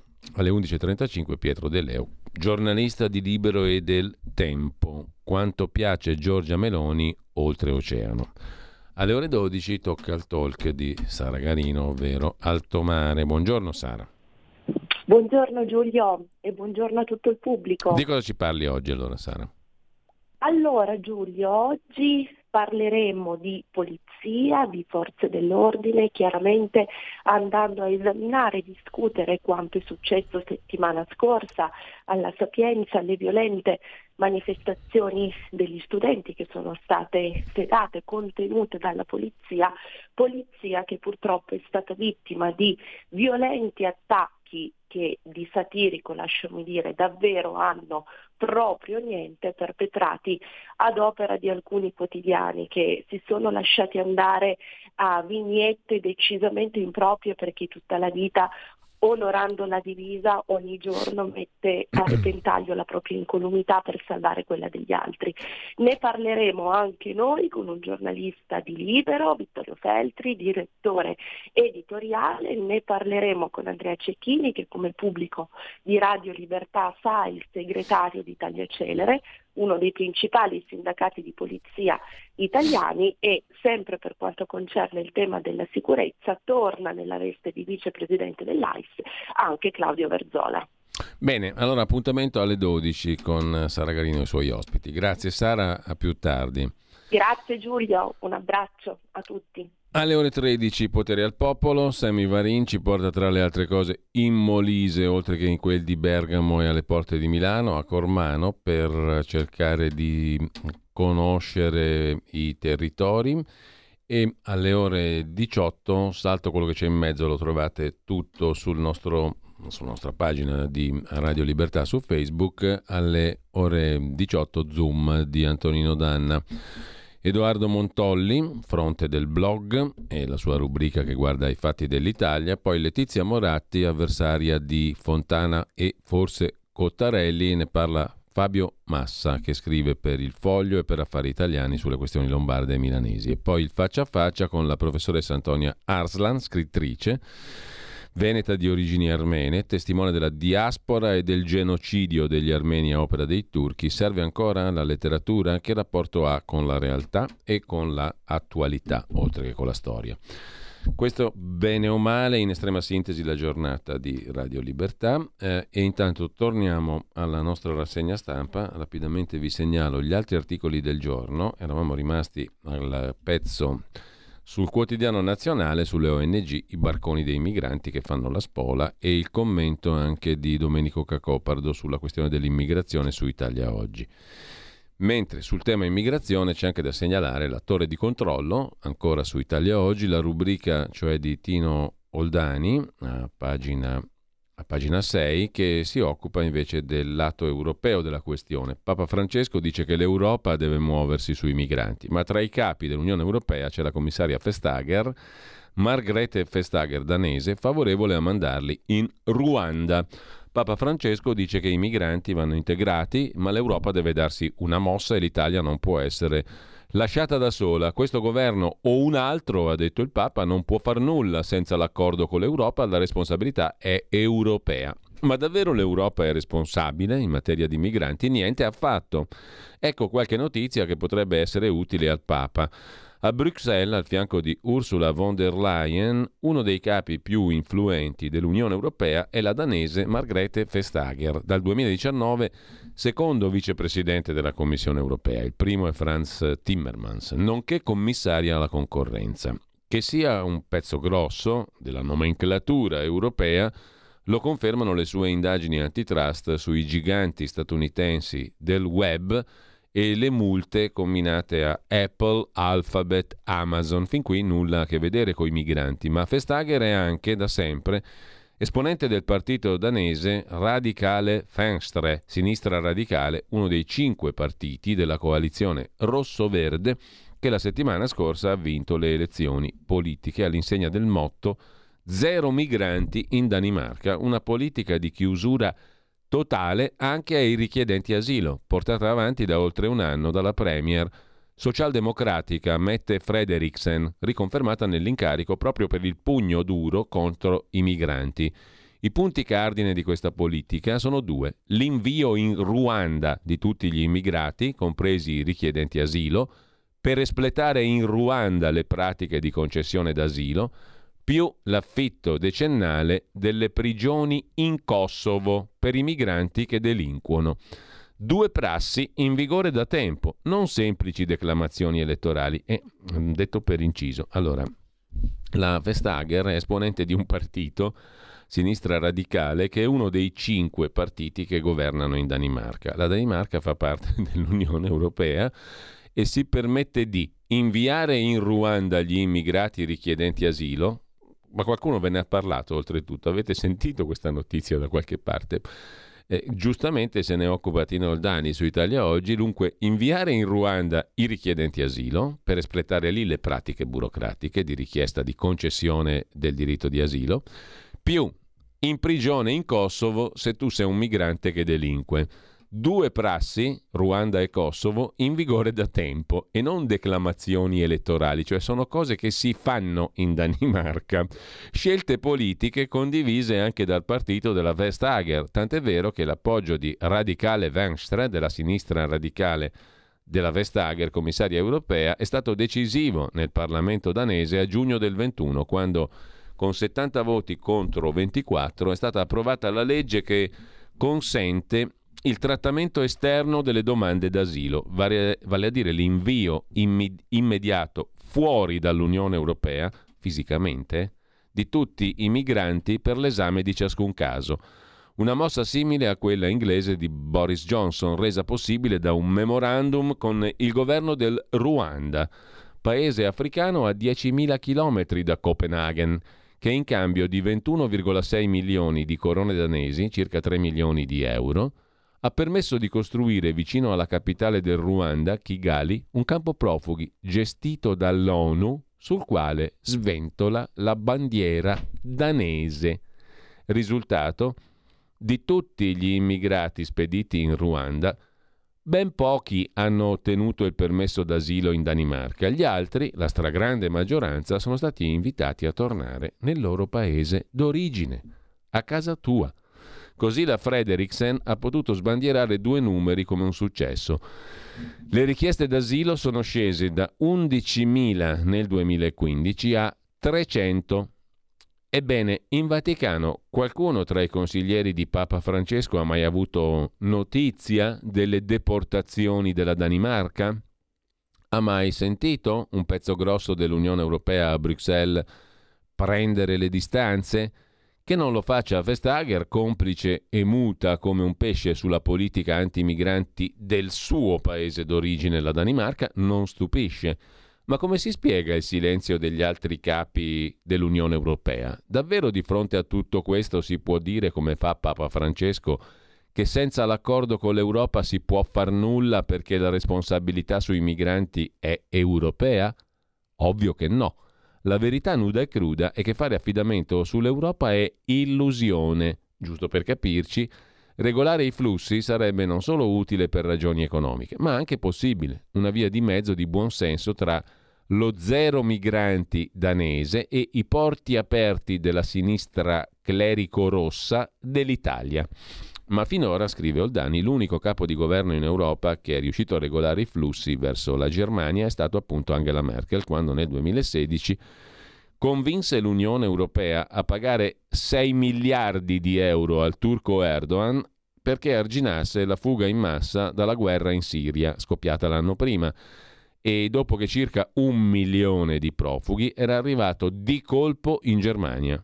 Prima e dopo quell'evento gli ambiziosi piani dell'Unione Europea per regolare i flussi di migranti sono falliti tutti, tranne il Trattato di Dublino che obbliga il primo paese di approdo a farsi carico dei migranti, un obbligo che penalizza l'Italia e altri paesi del Mediterraneo.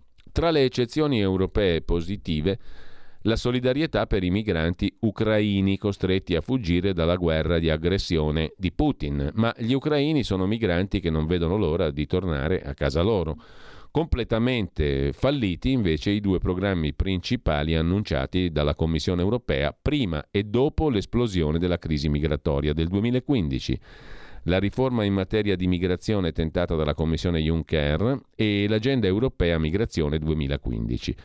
Per non ripeterne gli errori, von der Leyen, conclude Tino Oldani su Italia Oggi, ha annunciato un nuovo patto su migrazione e asilo avviato nel settembre 2020. Il prodotto finora sono solo chiacchiere, tanto che l'ultima proposta prevede di ripartire tra i paesi europei non più di 5-10 migranti con diritto d'asilo all'anno, un tetto talmente basso da convincere i singoli paesi dell'Unione Europea a proseguire ciascuno per sé con una propria politica, ovunque meno permissiva che non in Italia, che, bo- che poggia su due pilastri, bloccare, rimpatriare. La Danimarca ne è il paese leader. Al confronto lo scontro tra il governo Meloni e le navi ONG è poca cosa rispetto all'attesa messianica dell'Europa. Forse l'inizio di un cambio di linea anche dell'Italia, ma il seguito con il Papa a braccetto con le sinistre, più il coinvolgimento del TAR, Tribunale Amministrativo Regionale, non è per nulla scontato, conclude Tinoldani.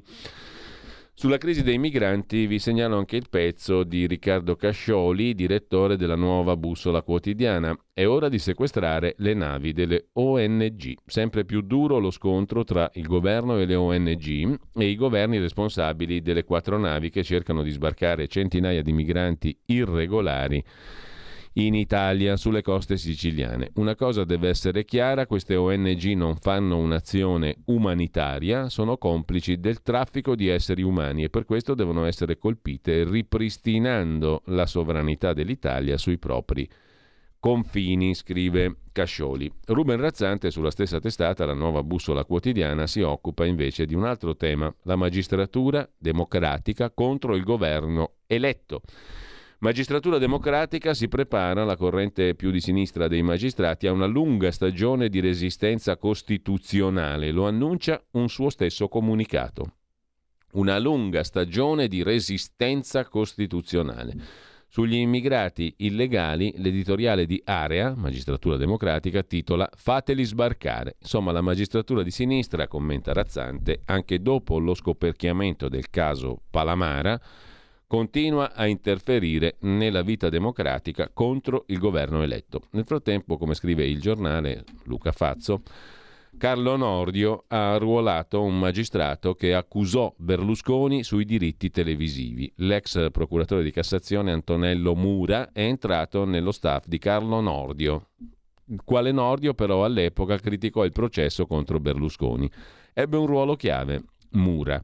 L'attuale procuratore generale di Roma sarà capo dell'ufficio legis- avrà un ruolo chiave con, con Nordio, l'attuale procuratore generale di Roma, ex Cassazione, sarà capo dell'ufficio legislativo del Ministero della giustizia guidato da Carlo Nordio, delle luminose carriere compiute dai giudici che hanno nei decenni partecipato ai processi contro Berlusconi, già si sapeva come se aver contribuito all'incriminazione o alle condanne di Berlusconi avesse fatto improvvisamente rifulgere le loro qualità. Cioè chi si è occupato di Berlusconi in chiave di accusa o di condanna ha fatto carriera.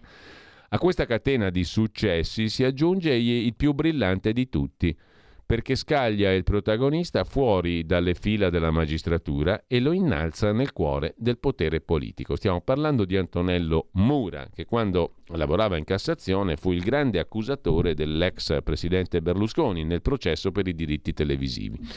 Negli anni successivi il ruolo svolto nel chiedere e ottenere la condanna definitiva di Berlusconi aveva portato molto bene al dottor Mura, da semplice sostituto procuratore in Cassazione è diventato procuratore generale di Roma, un posto dal prestigio e dal potere sconfinati, che Mura sembrava destinato a occupare fino alla pensione novembre del 24. E invece, a sorpresa, il nuovo ministro di giustizia, Carlo Nordio, ha deciso di portare Mura al suo fianco. Lo ha messo a capo dell'ufficio cruciale legislativo del Ministero di Via Renula. Mura sarà appunto il capo dell'ufficio legislativo di Nordio. È la macchina che dà forma concreta ai provvedimenti decisi dal governo.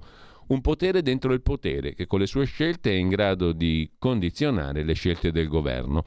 Una parola, un comma in più o in meno e la legge assume una portata diversa. A occupare quella poltrona cruciale adesso va l'ex magistrato anti-Berlusconi, cioè Mura L'alto profilo giuridico è fuori discussione, Mura non è in alcun modo neanche sospettabile di essere una toga rossa, ha militato nella corrente conservatrice di magistratura indipendente, ma è inevitabile che il ruolo svolto nel processo a Berlusconi torni a brillare nel suo curriculum, ora che approda in un posto chiave del governo. Nordio chiama insomma accanto a sé proprio Mura. Il valore del personaggio evidentemente travalica gli strascichi della vicenda Berlusconi. Il processo che vide Mura protagonista non fu uno qualunque, fu l'unico che pervenne a condanna definitiva contro Berlusconi e fu anche l'unico sulla cui irregolarità si allungarono molte ombre. Renato Franco, uno dei giudici che emisero la sentenza, confidò di essere stato in dissenso, ma che tutto era stato già deciso prima. Si scoprì anche che il fascicolo era destinato a un'altra sezione e una serie di anomalie permisero che arrivasse invece al giudice Antonio Esposito. È curioso che su quella storia continuino ad affiorare Inediti dettagli fu allora il commento di Carlo Nordio. E ora Nordio chiama accanto a sé proprio Mura, scrive il giornale con Luca Fazzo. A proposito di Nordio, federalismo nei tribunali è la proposta del ministro di giustizia che apre al reclutamento a livello regionale. Scoppia il caso, lui smorza e dice la proposta vale solo per il personale amministrativo e attacca sulla burocrazia. Nordio è eccessiva, va smantellata. In gioco ci sono due punti di prodotto interno lordo, perché i ritardi nei processi è una cosa che dice spesso Nordio, ci costano due punti di PIL. Questo va rimediato, la soluzione deve essere un fortissimo incentivo alla ripresa economica. Apriamo il capitolo Moratti, ma lo apriamo con una canzone citata da Paolo Manfredi su gliestatigenerali.com. Il pezzo si intitola Letizia Moratti e la politica allo stato gassoso, introdotto da un pezzo dell'articolo 31, ormai di vent'anni fa, Domani smetto.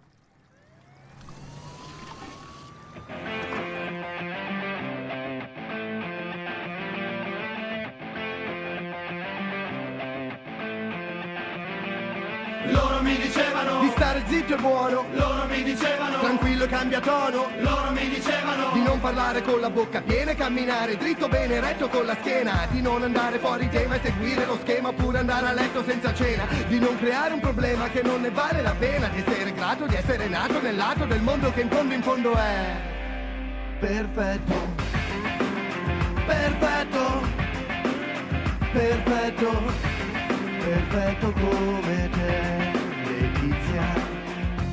Perfetto come te Letizia, questo era il senso della citazione nel pezzo di Paolo Manfredi sugli statigenerali.com dedicato appunto a Letizia Moratti. Articolo 31 e J-Ax.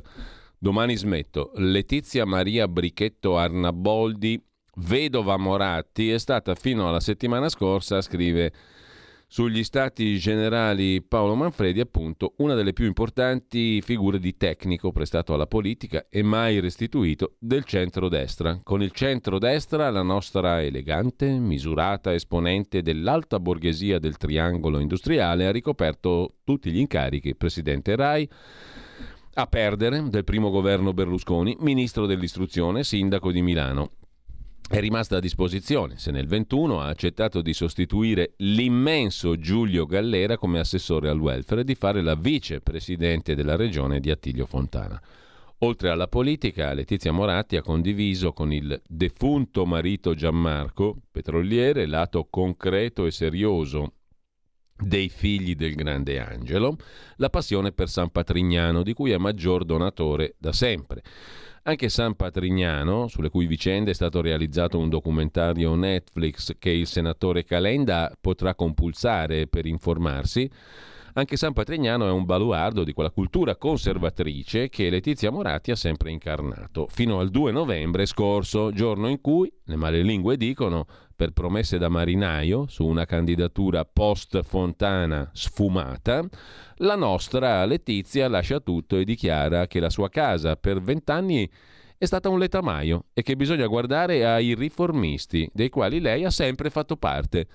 I riformisti che passa il convento, sempre ansiosi di trovare un pretesto per attaccare Briga, la candidano prontamente alla presidenza della regione. E qui, grazie all'abilità tutta italica e del centro-sinistra di complicare le cose semplici, parte la fantapolitica, qualche genio fiancheggiato da Repubblica, inizia a dire che Moratti non è l'ennesimo caso di politica circolare ma una grande risorsa per i progressisti, concetto risibile per chiunque non abbia la memoria di un pesce rosso.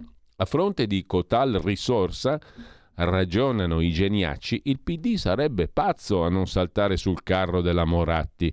A maggior ragione dato che ancora non c'è un candidato a pochi mesi dalle elezioni, essendo ad oggi il più accreditato un tecnico smanioso di qualunque presidenza che ha appena perso di 25 punti a Mantova, in realtà a Cremona, cioè Cottarelli, chissà come avrebbe fatto bene nelle valli bergamasche e si è ritrovato in Senato grazie alle liste bloccate, il Cottarelli.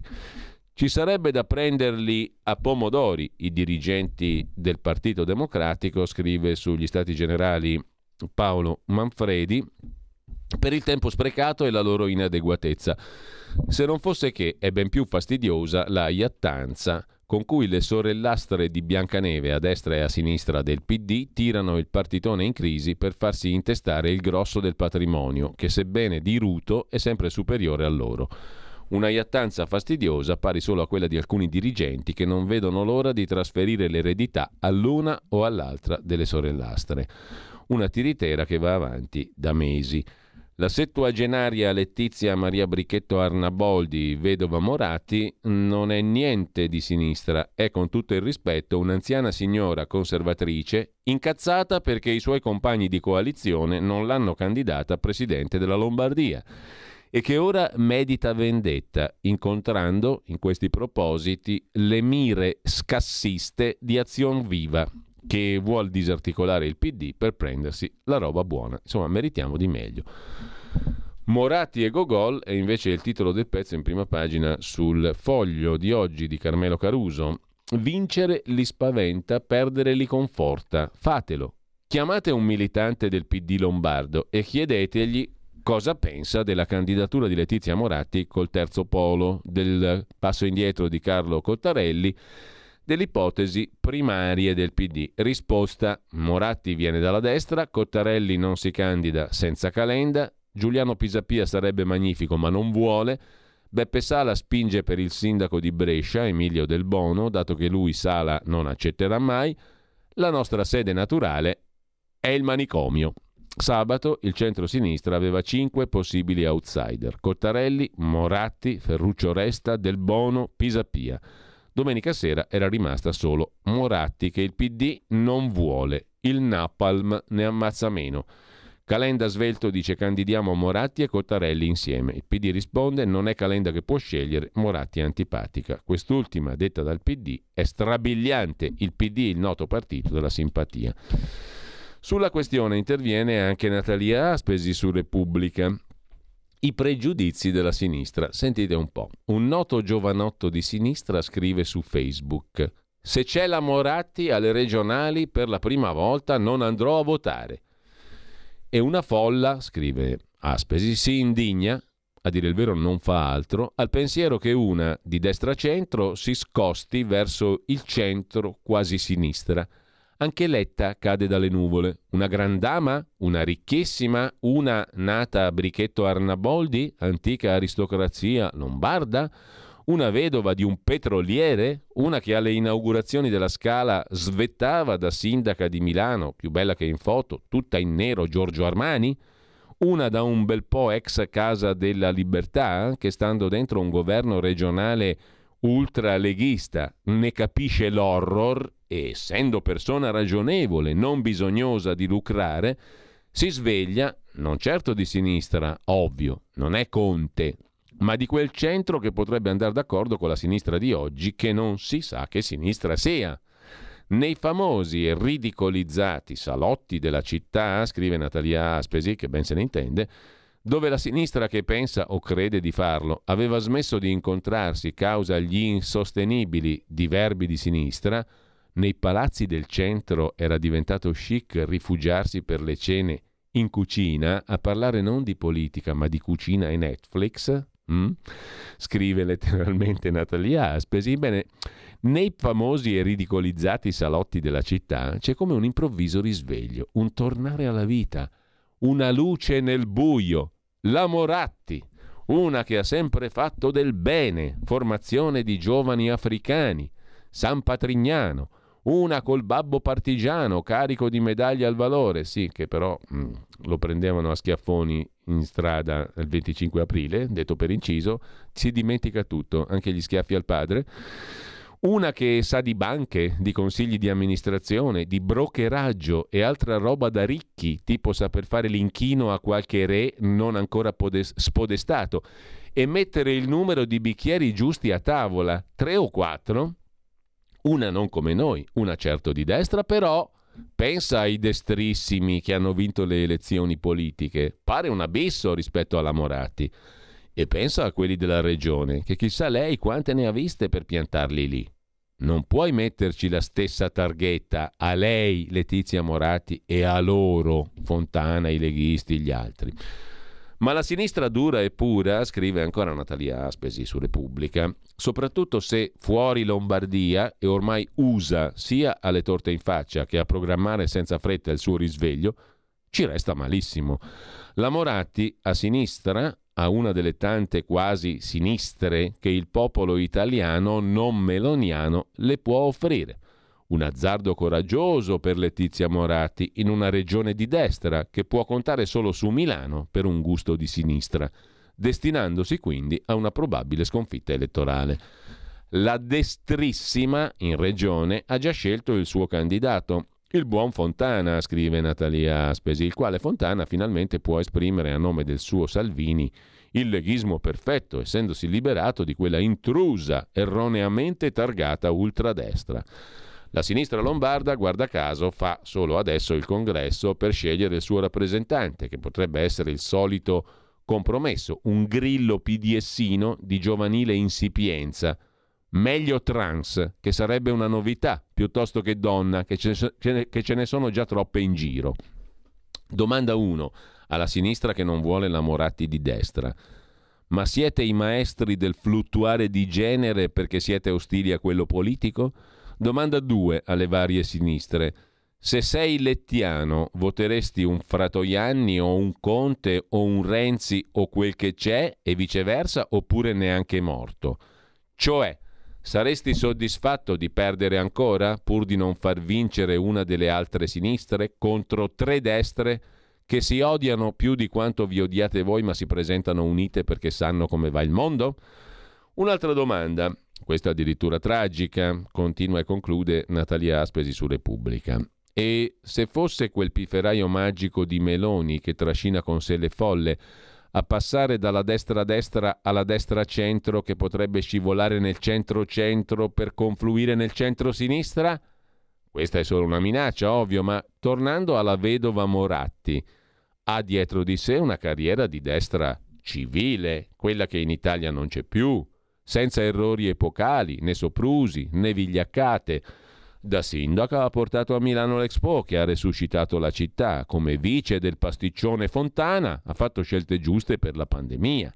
E adesso questa esperienza, che deve essere stata paurosa, l'ha fatta parzialmente rinsavire. Ultimo oltraggio al suo lavoro nella pandemia il rientro in ospedale dei medici Novax. Magari, osserva e conclude Natalia Aspesi in questo bellissimo articolo per dire che in fondo la Moratti a sinistra non è così male, magari lo smarrito PD che si è schierato contro se stesso partecipando alla marcia per la pace di Roma, saprà scovare un suo sincero rappresentante che non si sa con quali esorcismi conquisterà la Lombardia. Ma dobbiamo ancora vederne delle belle.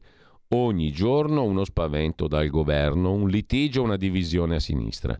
Non è detto che i BB e Bibò del centro-sinistra Renzi e Calenda caveranno vantaggi dalla nuova compagna Moratti, ma certamente dimostrano di essersi liberati da rancori, differenze, pregiudizi. Insomma, Vuoi vedere che sicuramente anche Natalia Aspesi avrà votato Calenda Renzi, essendo parte della ZTL di Milano, dove tutti più o meno hanno votato Calenda Renzi. Tantissimi hanno votato Calenda Renzi in centro a Milano. Ad ogni modo, quando la Moratti inseguiva i clandestini, invece lo ricorda Lorenzo Mottola su Libero.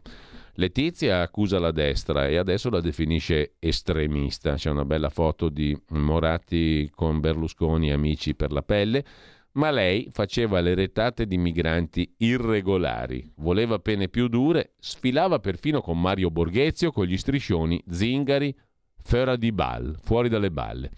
E ora uniamo i riformisti, sparacchiava ieri eh, Repubblica nell'intervista a Letizia Moratti, aspirante federatrice del centro-sinistra in Lombardia.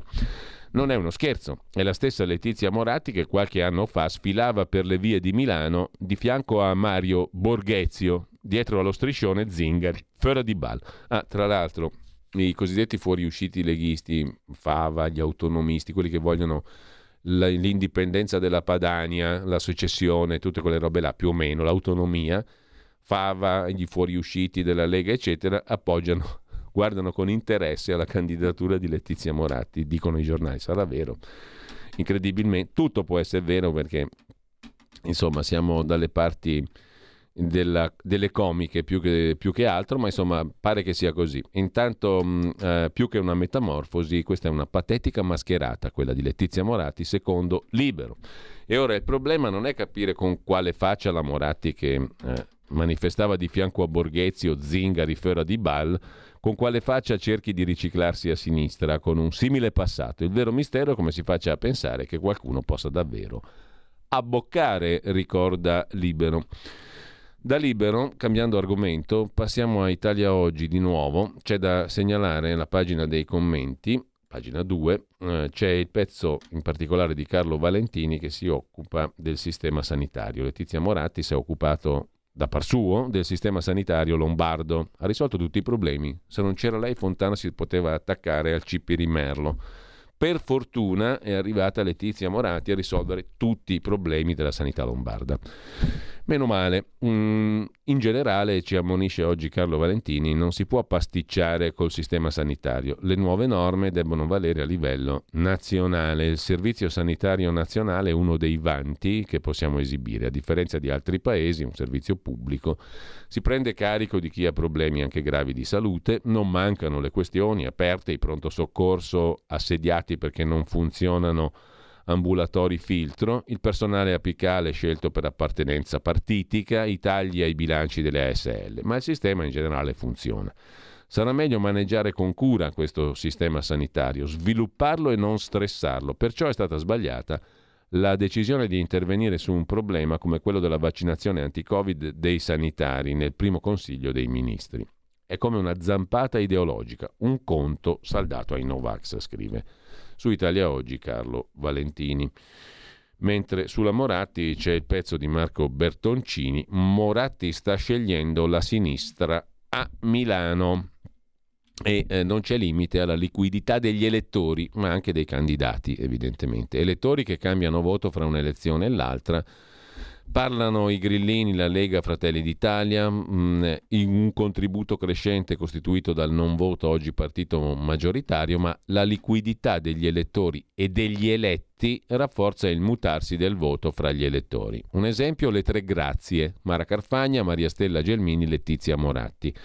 Le avversioni che da sinistra giungevano contro costoro sono diventate apprezzamenti, elogi, congratulazioni a Carfagna, Gelmini e Moratti. Il passaggio di schieramento compiuto dalla Moratti ha dell'incredibile, scrive Marco Bertoncini su Italia Oggi, posto che decenni di berlusconismo si sono tramutati in una esaltazione del centro, rappresentato dal terzo polo Calendar Renzi, ma in vista di una collusione con la sinistra – Berlusconiana alla RAI, berlusconiana al Ministero, berlusconiana al Comune di Milano, berlusconiana nella giunta regionale, Moratti aveva sulla propria pelle sperimentato più volte questo pesante clima. Quando aveva recato in carrozzella il padre, partigiano, in un 25 aprile, aveva motivato le odierne critiche di Ignazio La Russa alla faziosità di queste manifestazioni. Quando si era riproposta sindaco a Palazzo Marino aveva patito l'insofferenza dei suoi amministrati che non la rielessero. Viene perfino da restare allibiti, conclude Bertoncini, di fronte alla contrarietà espressa per ora dal PD. All'evidenza rimane qualcuno coerente non toccato dalla liquidità. Però insomma tutti pronti a scegliere anche la sinistra, Letizia Moratti. A proposito di questioni di sinistra, una volta, come fai con 860 euro al mese a vivere? La lotta quotidiana di Patrizia, siamo sul giorno in questo caso, spesa alla Caritas e addio affitto. Patrizia ha 56 anni, vive a Lodi, lavora a Milano, vigilante non armato in un ospedale per conto dell'azienda che, de- che gestisce l'appalto del servizio. Da 17 anni è vigilante in ospedale, stipendi sempre più magri e racconta al giorno Patrizia, 56enne, non ha neanche i soldi per il treno. Fa ancora più rabbia lo sfruttamento in una città ricca come Milano. Abbiamo diritto alla dignità. Più in generale, sempre il giorno si occupa di chi vive con meno di 1000 euro, un giovane su tre. Siamo sempre a Milano, poveri lavorando, schiavi nel turismo, schiavi nei servizi. L'identikit è tracciato da una ricerca della Will per le donne stipendi inferiori del 25% rispetto agli uomini, paghe da fame, precarietà, sfruttamento e part-time imposti nella città capitale delle diseguaglianze, scrive il quotidiano Il Giorno. Il 23% è sotto la soglia dei, 70, dei 780 euro al mese. I costi sono saliti alle stelle, con questi salari è impossibile vivere. E intanto, cambiando argomento ma rimanendo in quel di Milano, gli ultra sono la quinta mafia, lo ha scritto il quotidiano tedesco Süddeutsche Zeitung, che ha picchiato duro sulla vicenda degli ultra dell'Inter, dei tifosi cacciati dalla curva nord a San Siro. Gli ultras, ha scritto il quotidiano tedesco, lavorano con modalità simili a quelle della criminalità organizzata. L'Inter ha impiegato due giorni interi, per trovare le parole giuste, ma poi non le ha trovate. Il comunicato del club dell'Inter è rimasto generico e anche un po' timido. Il tutto eh, pubblicato su ilnapolista.it ripreso oggi da Dago Spia. Il calcio italiano si ostina a non vedere Basta non aprire i giornali stranieri e restare alle rassegne stampa italiane, ma la figuraccia ennesima delle curve in mano alla criminalità, territorio senza legge, svilisce l'immagine del calcio italiano di Serie A all'estero. Nell'immediato dell'ultimo scandalo ne aveva scritto il País e anche con qualche giorno di decantazione tocca alla Süddeutsche Zeitung parlare della quinta mafia italiana, quella degli ultras del calcio Un'etichetta complicata da strappar via quella della mafia. L'autorevole quotidiano tedesco racconta della curva nord svuotata per la morte dello zio Vittorio Boiocchi e riassume la vicenda sottolineandone giustamente gli aspetti più indecenti. Quel tempo in prigione considerato un onore in questo ambiente e che appartiene a ogni rispettabile curriculum di un boss ultras, scrive la Süddeutsche Zeitung. 26 anni di galera. La sua fedina penale si leggeva come l'indice del codice penale traffico internazionale di droga, organizzazione criminale, detenzione di armi, furto, sequestro di persona, estorsione. È rimasto in carcere fino al 2018, appena uscito ha ripreso il controllo della curva dell'Inter, stiamo parlando di Milano, eh? non di una capitale di uno Stato strano. Magari per gli italiani è una cosa quasi normale, scrive Süddeutsche Zeitung. In Germania però i tifosi, anche i peggiori ceffi, difficilmente hanno curricula del genere. E così scrive su Deutsche Zeitung, l'Italia torna a dibattere sui suoi ultras criminali, per lo più neofascisti, memorabilmente potenti e costantemente sminuiti. Politica, media, tifosi di spicco, tutti sono indignati da un po'. Anche quello è un classico, scrive il quotidiano tedesco. Non ci vuole mai molto prima che in Italia l'indignazione svanisca di nuovo. Il club stesso dell'Inter ha impiegato due giorni interi per trovare le parole giuste e poi non le ha trovate. Il comunicato dell'Inter è rimasto timido e generico. Uno è contro la violenza sempre, ovviamente, ma anche tu non vuoi pasticciare con i sostenitori organizzati perché temi il loro potere. Sui Deutsche Zeitung fa sua la definizione dell'espresso, quinta mafia, come se fossero in eh, lista con la Cosa Nostra siciliana, l'Andrangheta, la Camorra e la Sacra Corona Unita. Potrebbe essere un'esagerazione, ma l'analogia si adatta abbastanza bene.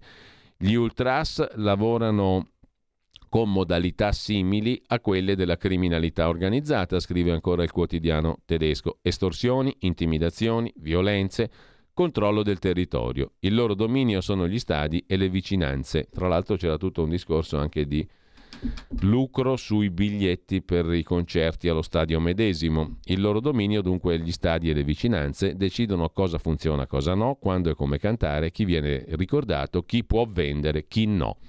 Su Deutsche Zeitung richiama i collegamenti dei capi ultra con le organizzazioni criminali. Non solo Baiocchi, ma anche il milanista Luca Lucci, famoso a livello nazionale, per avere incontrato il vice premier in carica Matteo Salvini, all'epoca ministro dell'Interno, e il laziale diabolic Fabrizio Piscitelli. Il processo Last Banner sui drughi della Juve e l'andrangheta. Tutto scorre, scrive su Deutsche Zeitung, tutti sanno cosa sta succedendo, manca la volontà politica di unire le forze dello Stato, della polizia e dei club nella lotta alla quinta mafia. Anche lo Stadio Olimpico di Roma gli ultras sono padroni di una zona franca a loro disposizione in entrambe le curve, curva nord Lazio, curva sud Roma. Gli steward, con le loro giacche giallo brillante, conclude su Deutsche Zeitung, guardano semplicemente cosa sta succedendo da una distanza di sicurezza e chi può biasimarli. Sono solo comparse mal pagate, così Süddeutsche Zeitung racconta della quinta mafia negli stadi italiani.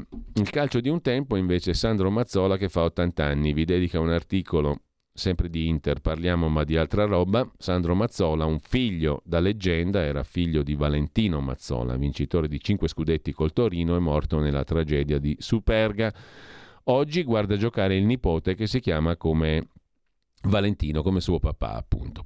Sandro Mazzola mm, in foto che festeggia con Giacinto Facchetti dopo un gol e la rivalità con il Milan di Gianni Rivera. Osserva di nascosto il piccolo e si arrabbia con gli allenatori. Fanno Murigno con i bimbi. Il mondo è cambiato, dice Sandro Mazzola. Eh, la grande Inter, la nazionale di Valcareggi, la staffetta con Rivera. Se ne occupa anche Aldo Cazzullo rispondendo a un lettore che sottolinea appunto la figura di Sandro Mazzola che oggi compie 80 anni, adottato dall'Inter dopo la sciagura di Superga dove muore il padre Valentino, capitano del Torino Debutta in Serie A nel lontano ottobre del 62. Dispiega le sue caratteristiche di mezzala offensiva, che esprime un gioco spettacolare, finte di corpo, dribbling, passi di danza, tiro secco e preciso, vince scudetti, Coppe dei Campioni, Coppa Intercontinentale, un campionato europeo con la nazionale italiana. Le poesie di Sandro Mazzola, scritte nel rettangolo verde del campo di calcio, coloravano l'esistenza di ragazzi nati negli anni 50 da famiglie, scrive il lettore, poco abituate alle piccole felicità del boom economico. Erano una ragione in più per alzarsi al mattino e affrontare la scuola e la quotidianità. Scrive il lettore.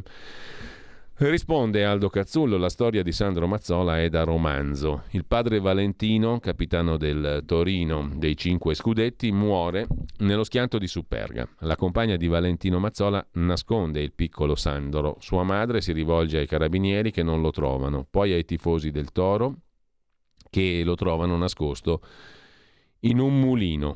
Sandro torna in famiglia, scopre di avere un fratello, Ferruccio. I due vengono adottati da Benito Lorenzi, detto Veleno, uomo tanto buono fuori dal campo quanto in campo cattivissimo. Lorenzi è devoto alla memoria di Valentino Mazzola che l'ha fatto esordire in nazionale. Lo implora di fargli vincere gli scudetti e l'Inter ne vince due.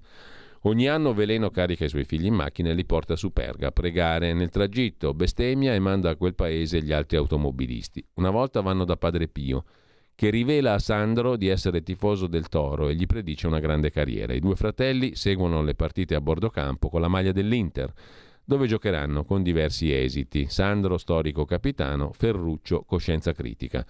Al mondiale del 70 il capitano dell'Uruguay avvicina Mazzola e gli dice Ombre, hoy nosotros empatamos, oggi si pareggia, così passiamo il turno. La partita riesce penosa, scriverà Gianni Brera. L'unico a non accettare il patto è Bertini, che tira in porta da ogni posizione. Con gli uruguagi che chiedono a Mazzola: Chi è Nes este loco? Chi è sto matto? Buon compleanno, Sandro. Ricorda un po' velenosamente Aldo Cazzullo, un corrotto anche, no? Intanto, sempre a proposito di calcio, ci sono due pagine che Repubblica dedica alla questione. Intanto c'è una notizia, la squadra italiana ai mondiali non è quella di calcio, ma una task force militare a difesa del Qatar. Soldati, armi antidroni e una nave da guerra per proteggere le partite. Il generale Figliuolo, che ricorderete tutti per il discorso Covid, si dice pronto anche ad affrontare una bomba sporca radioattiva. La notizia c'è tutta e la da Repubblica, l'unica Italia presente ai mondiali del Qatar giocherà in difesa con la D maiuscola. Sarà una formazione agguerrita, un contingente militare schierato per proteggere l'Emirato del Qatar da qualsiasi minaccia. Due task force, una a terra con i soldati della brigata Sassari, gli incursori e sistemi ad alta tecnologia per abbattere i droni l'altra in mare con la nave più moderna, il pattugliatore Thaon di Revel, dotato di missili terra-aria di ultima generazione, e un mini sottomarino telecomandato per scovare trappole sommerse. In tutto manderemo in Qatar 560 uomini e donne sotto la direzione del COVI, Comando Vertice Interforze, guidato da Francesco Paolo Figliuolo. Il dispositivo ha il compito di assistere le forze armate dell'Emirato Arabo del Qatar nel vigilare sullo svolgimento dei mondiali di calcio, dice il generale figliuolo a Repubblica.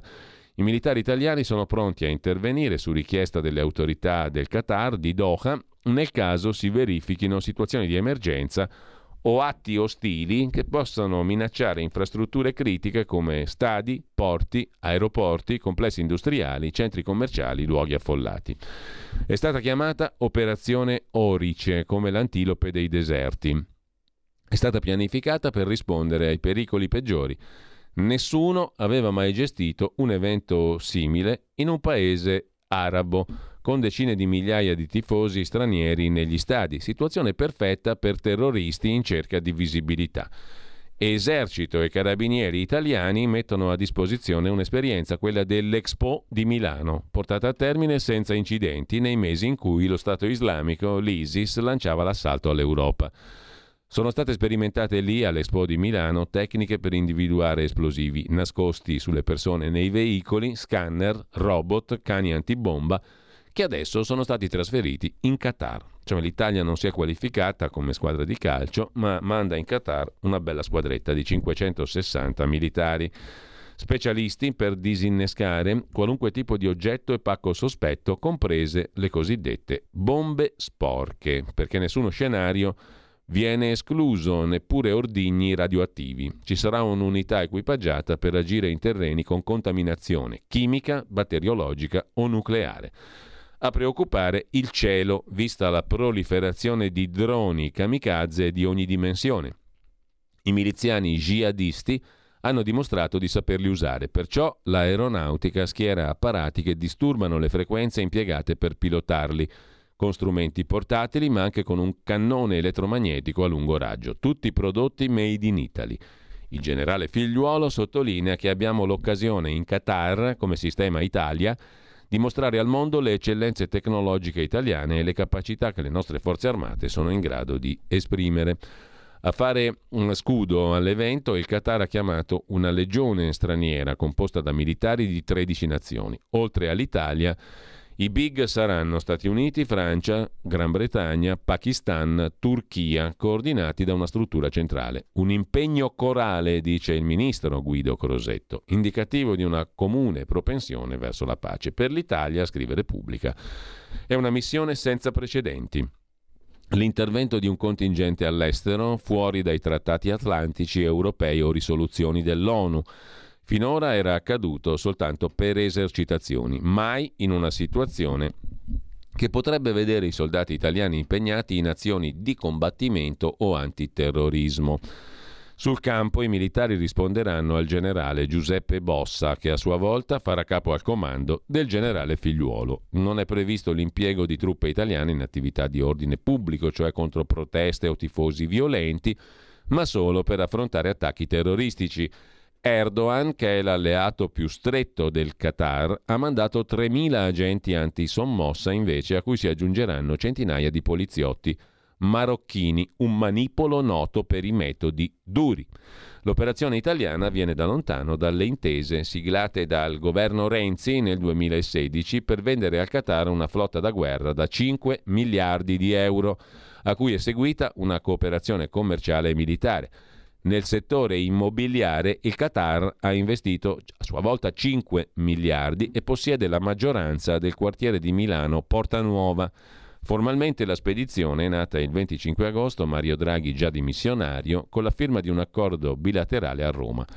Ora l'ha ereditata il governo Meloni, che rischia di trovarsi alle prese con una campagna internazionale che contesta l'Emirato del Qatar, accusato di non aver rispettato i diritti dei lavoratori e delle opposizioni. E su questo c'è un altro articolo oggi su Repubblica. I mondiali del Qatar con i diritti umani negati. C'è anche la Sharia, la legge islamica che non è di poco peso laggiù.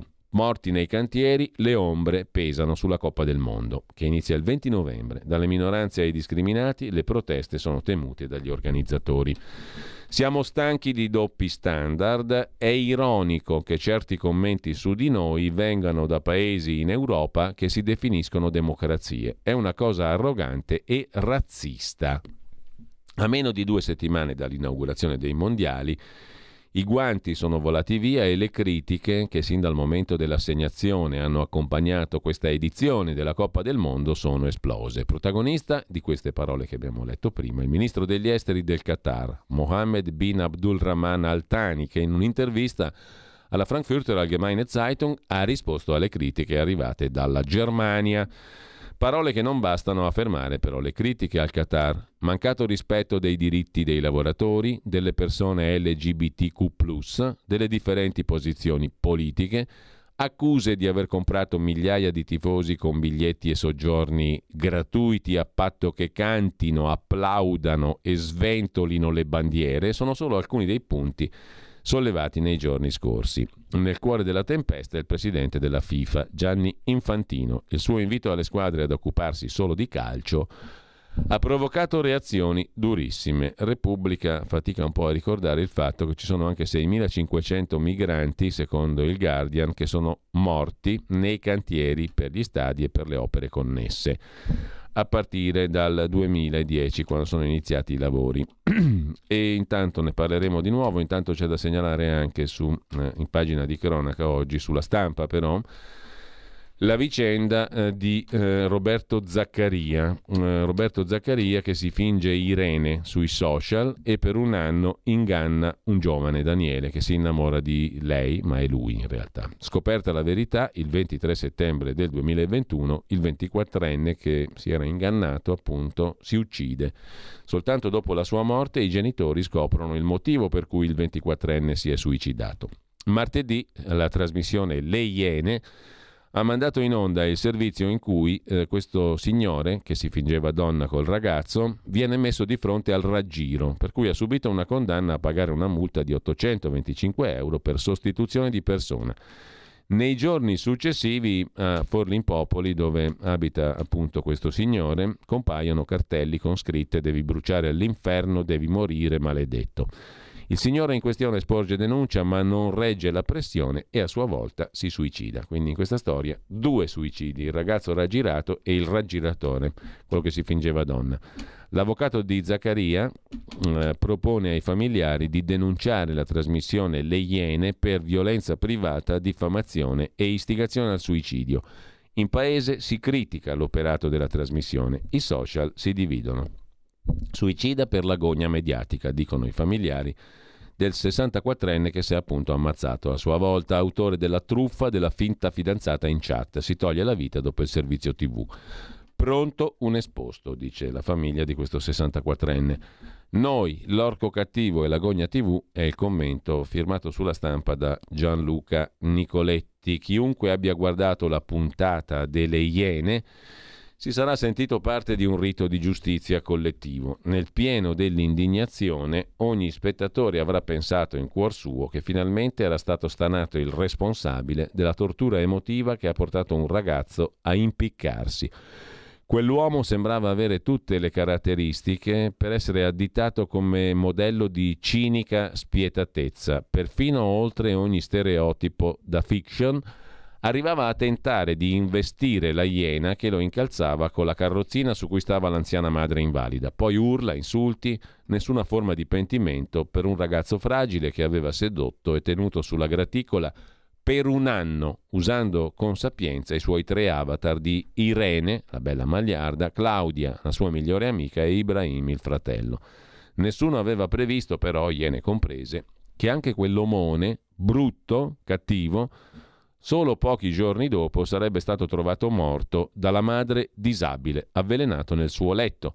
Un sette che combaciava sinistro con quello in cui la madre del ragazzo, esasperato dalla sua crudele sirena, lo ha trovato appeso al soffitto. Tutto questo è opera di una realtà alterata, scrive Nicoletti. Il punto critico è nell'artificio di ogni rappresentazione verosimile che si spacci per verità assoluta. Il giovane non possedeva strumenti di cultura digitale e maturità emotiva per smascherare quel fantasma amoroso e liberarsi dalla sua fascinazione. E il suo attempato persecutore non era riuscito a gestire con serenità il suo desiderio di essere una dama, al punto di uccidersi per la vergogna quando i suoi cittadini lo hanno riconosciuto perché lo hanno visto in tv appena offuscato ma inconfondibile accade in una vicenda in cui l'informazione ha un ruolo fondamentale.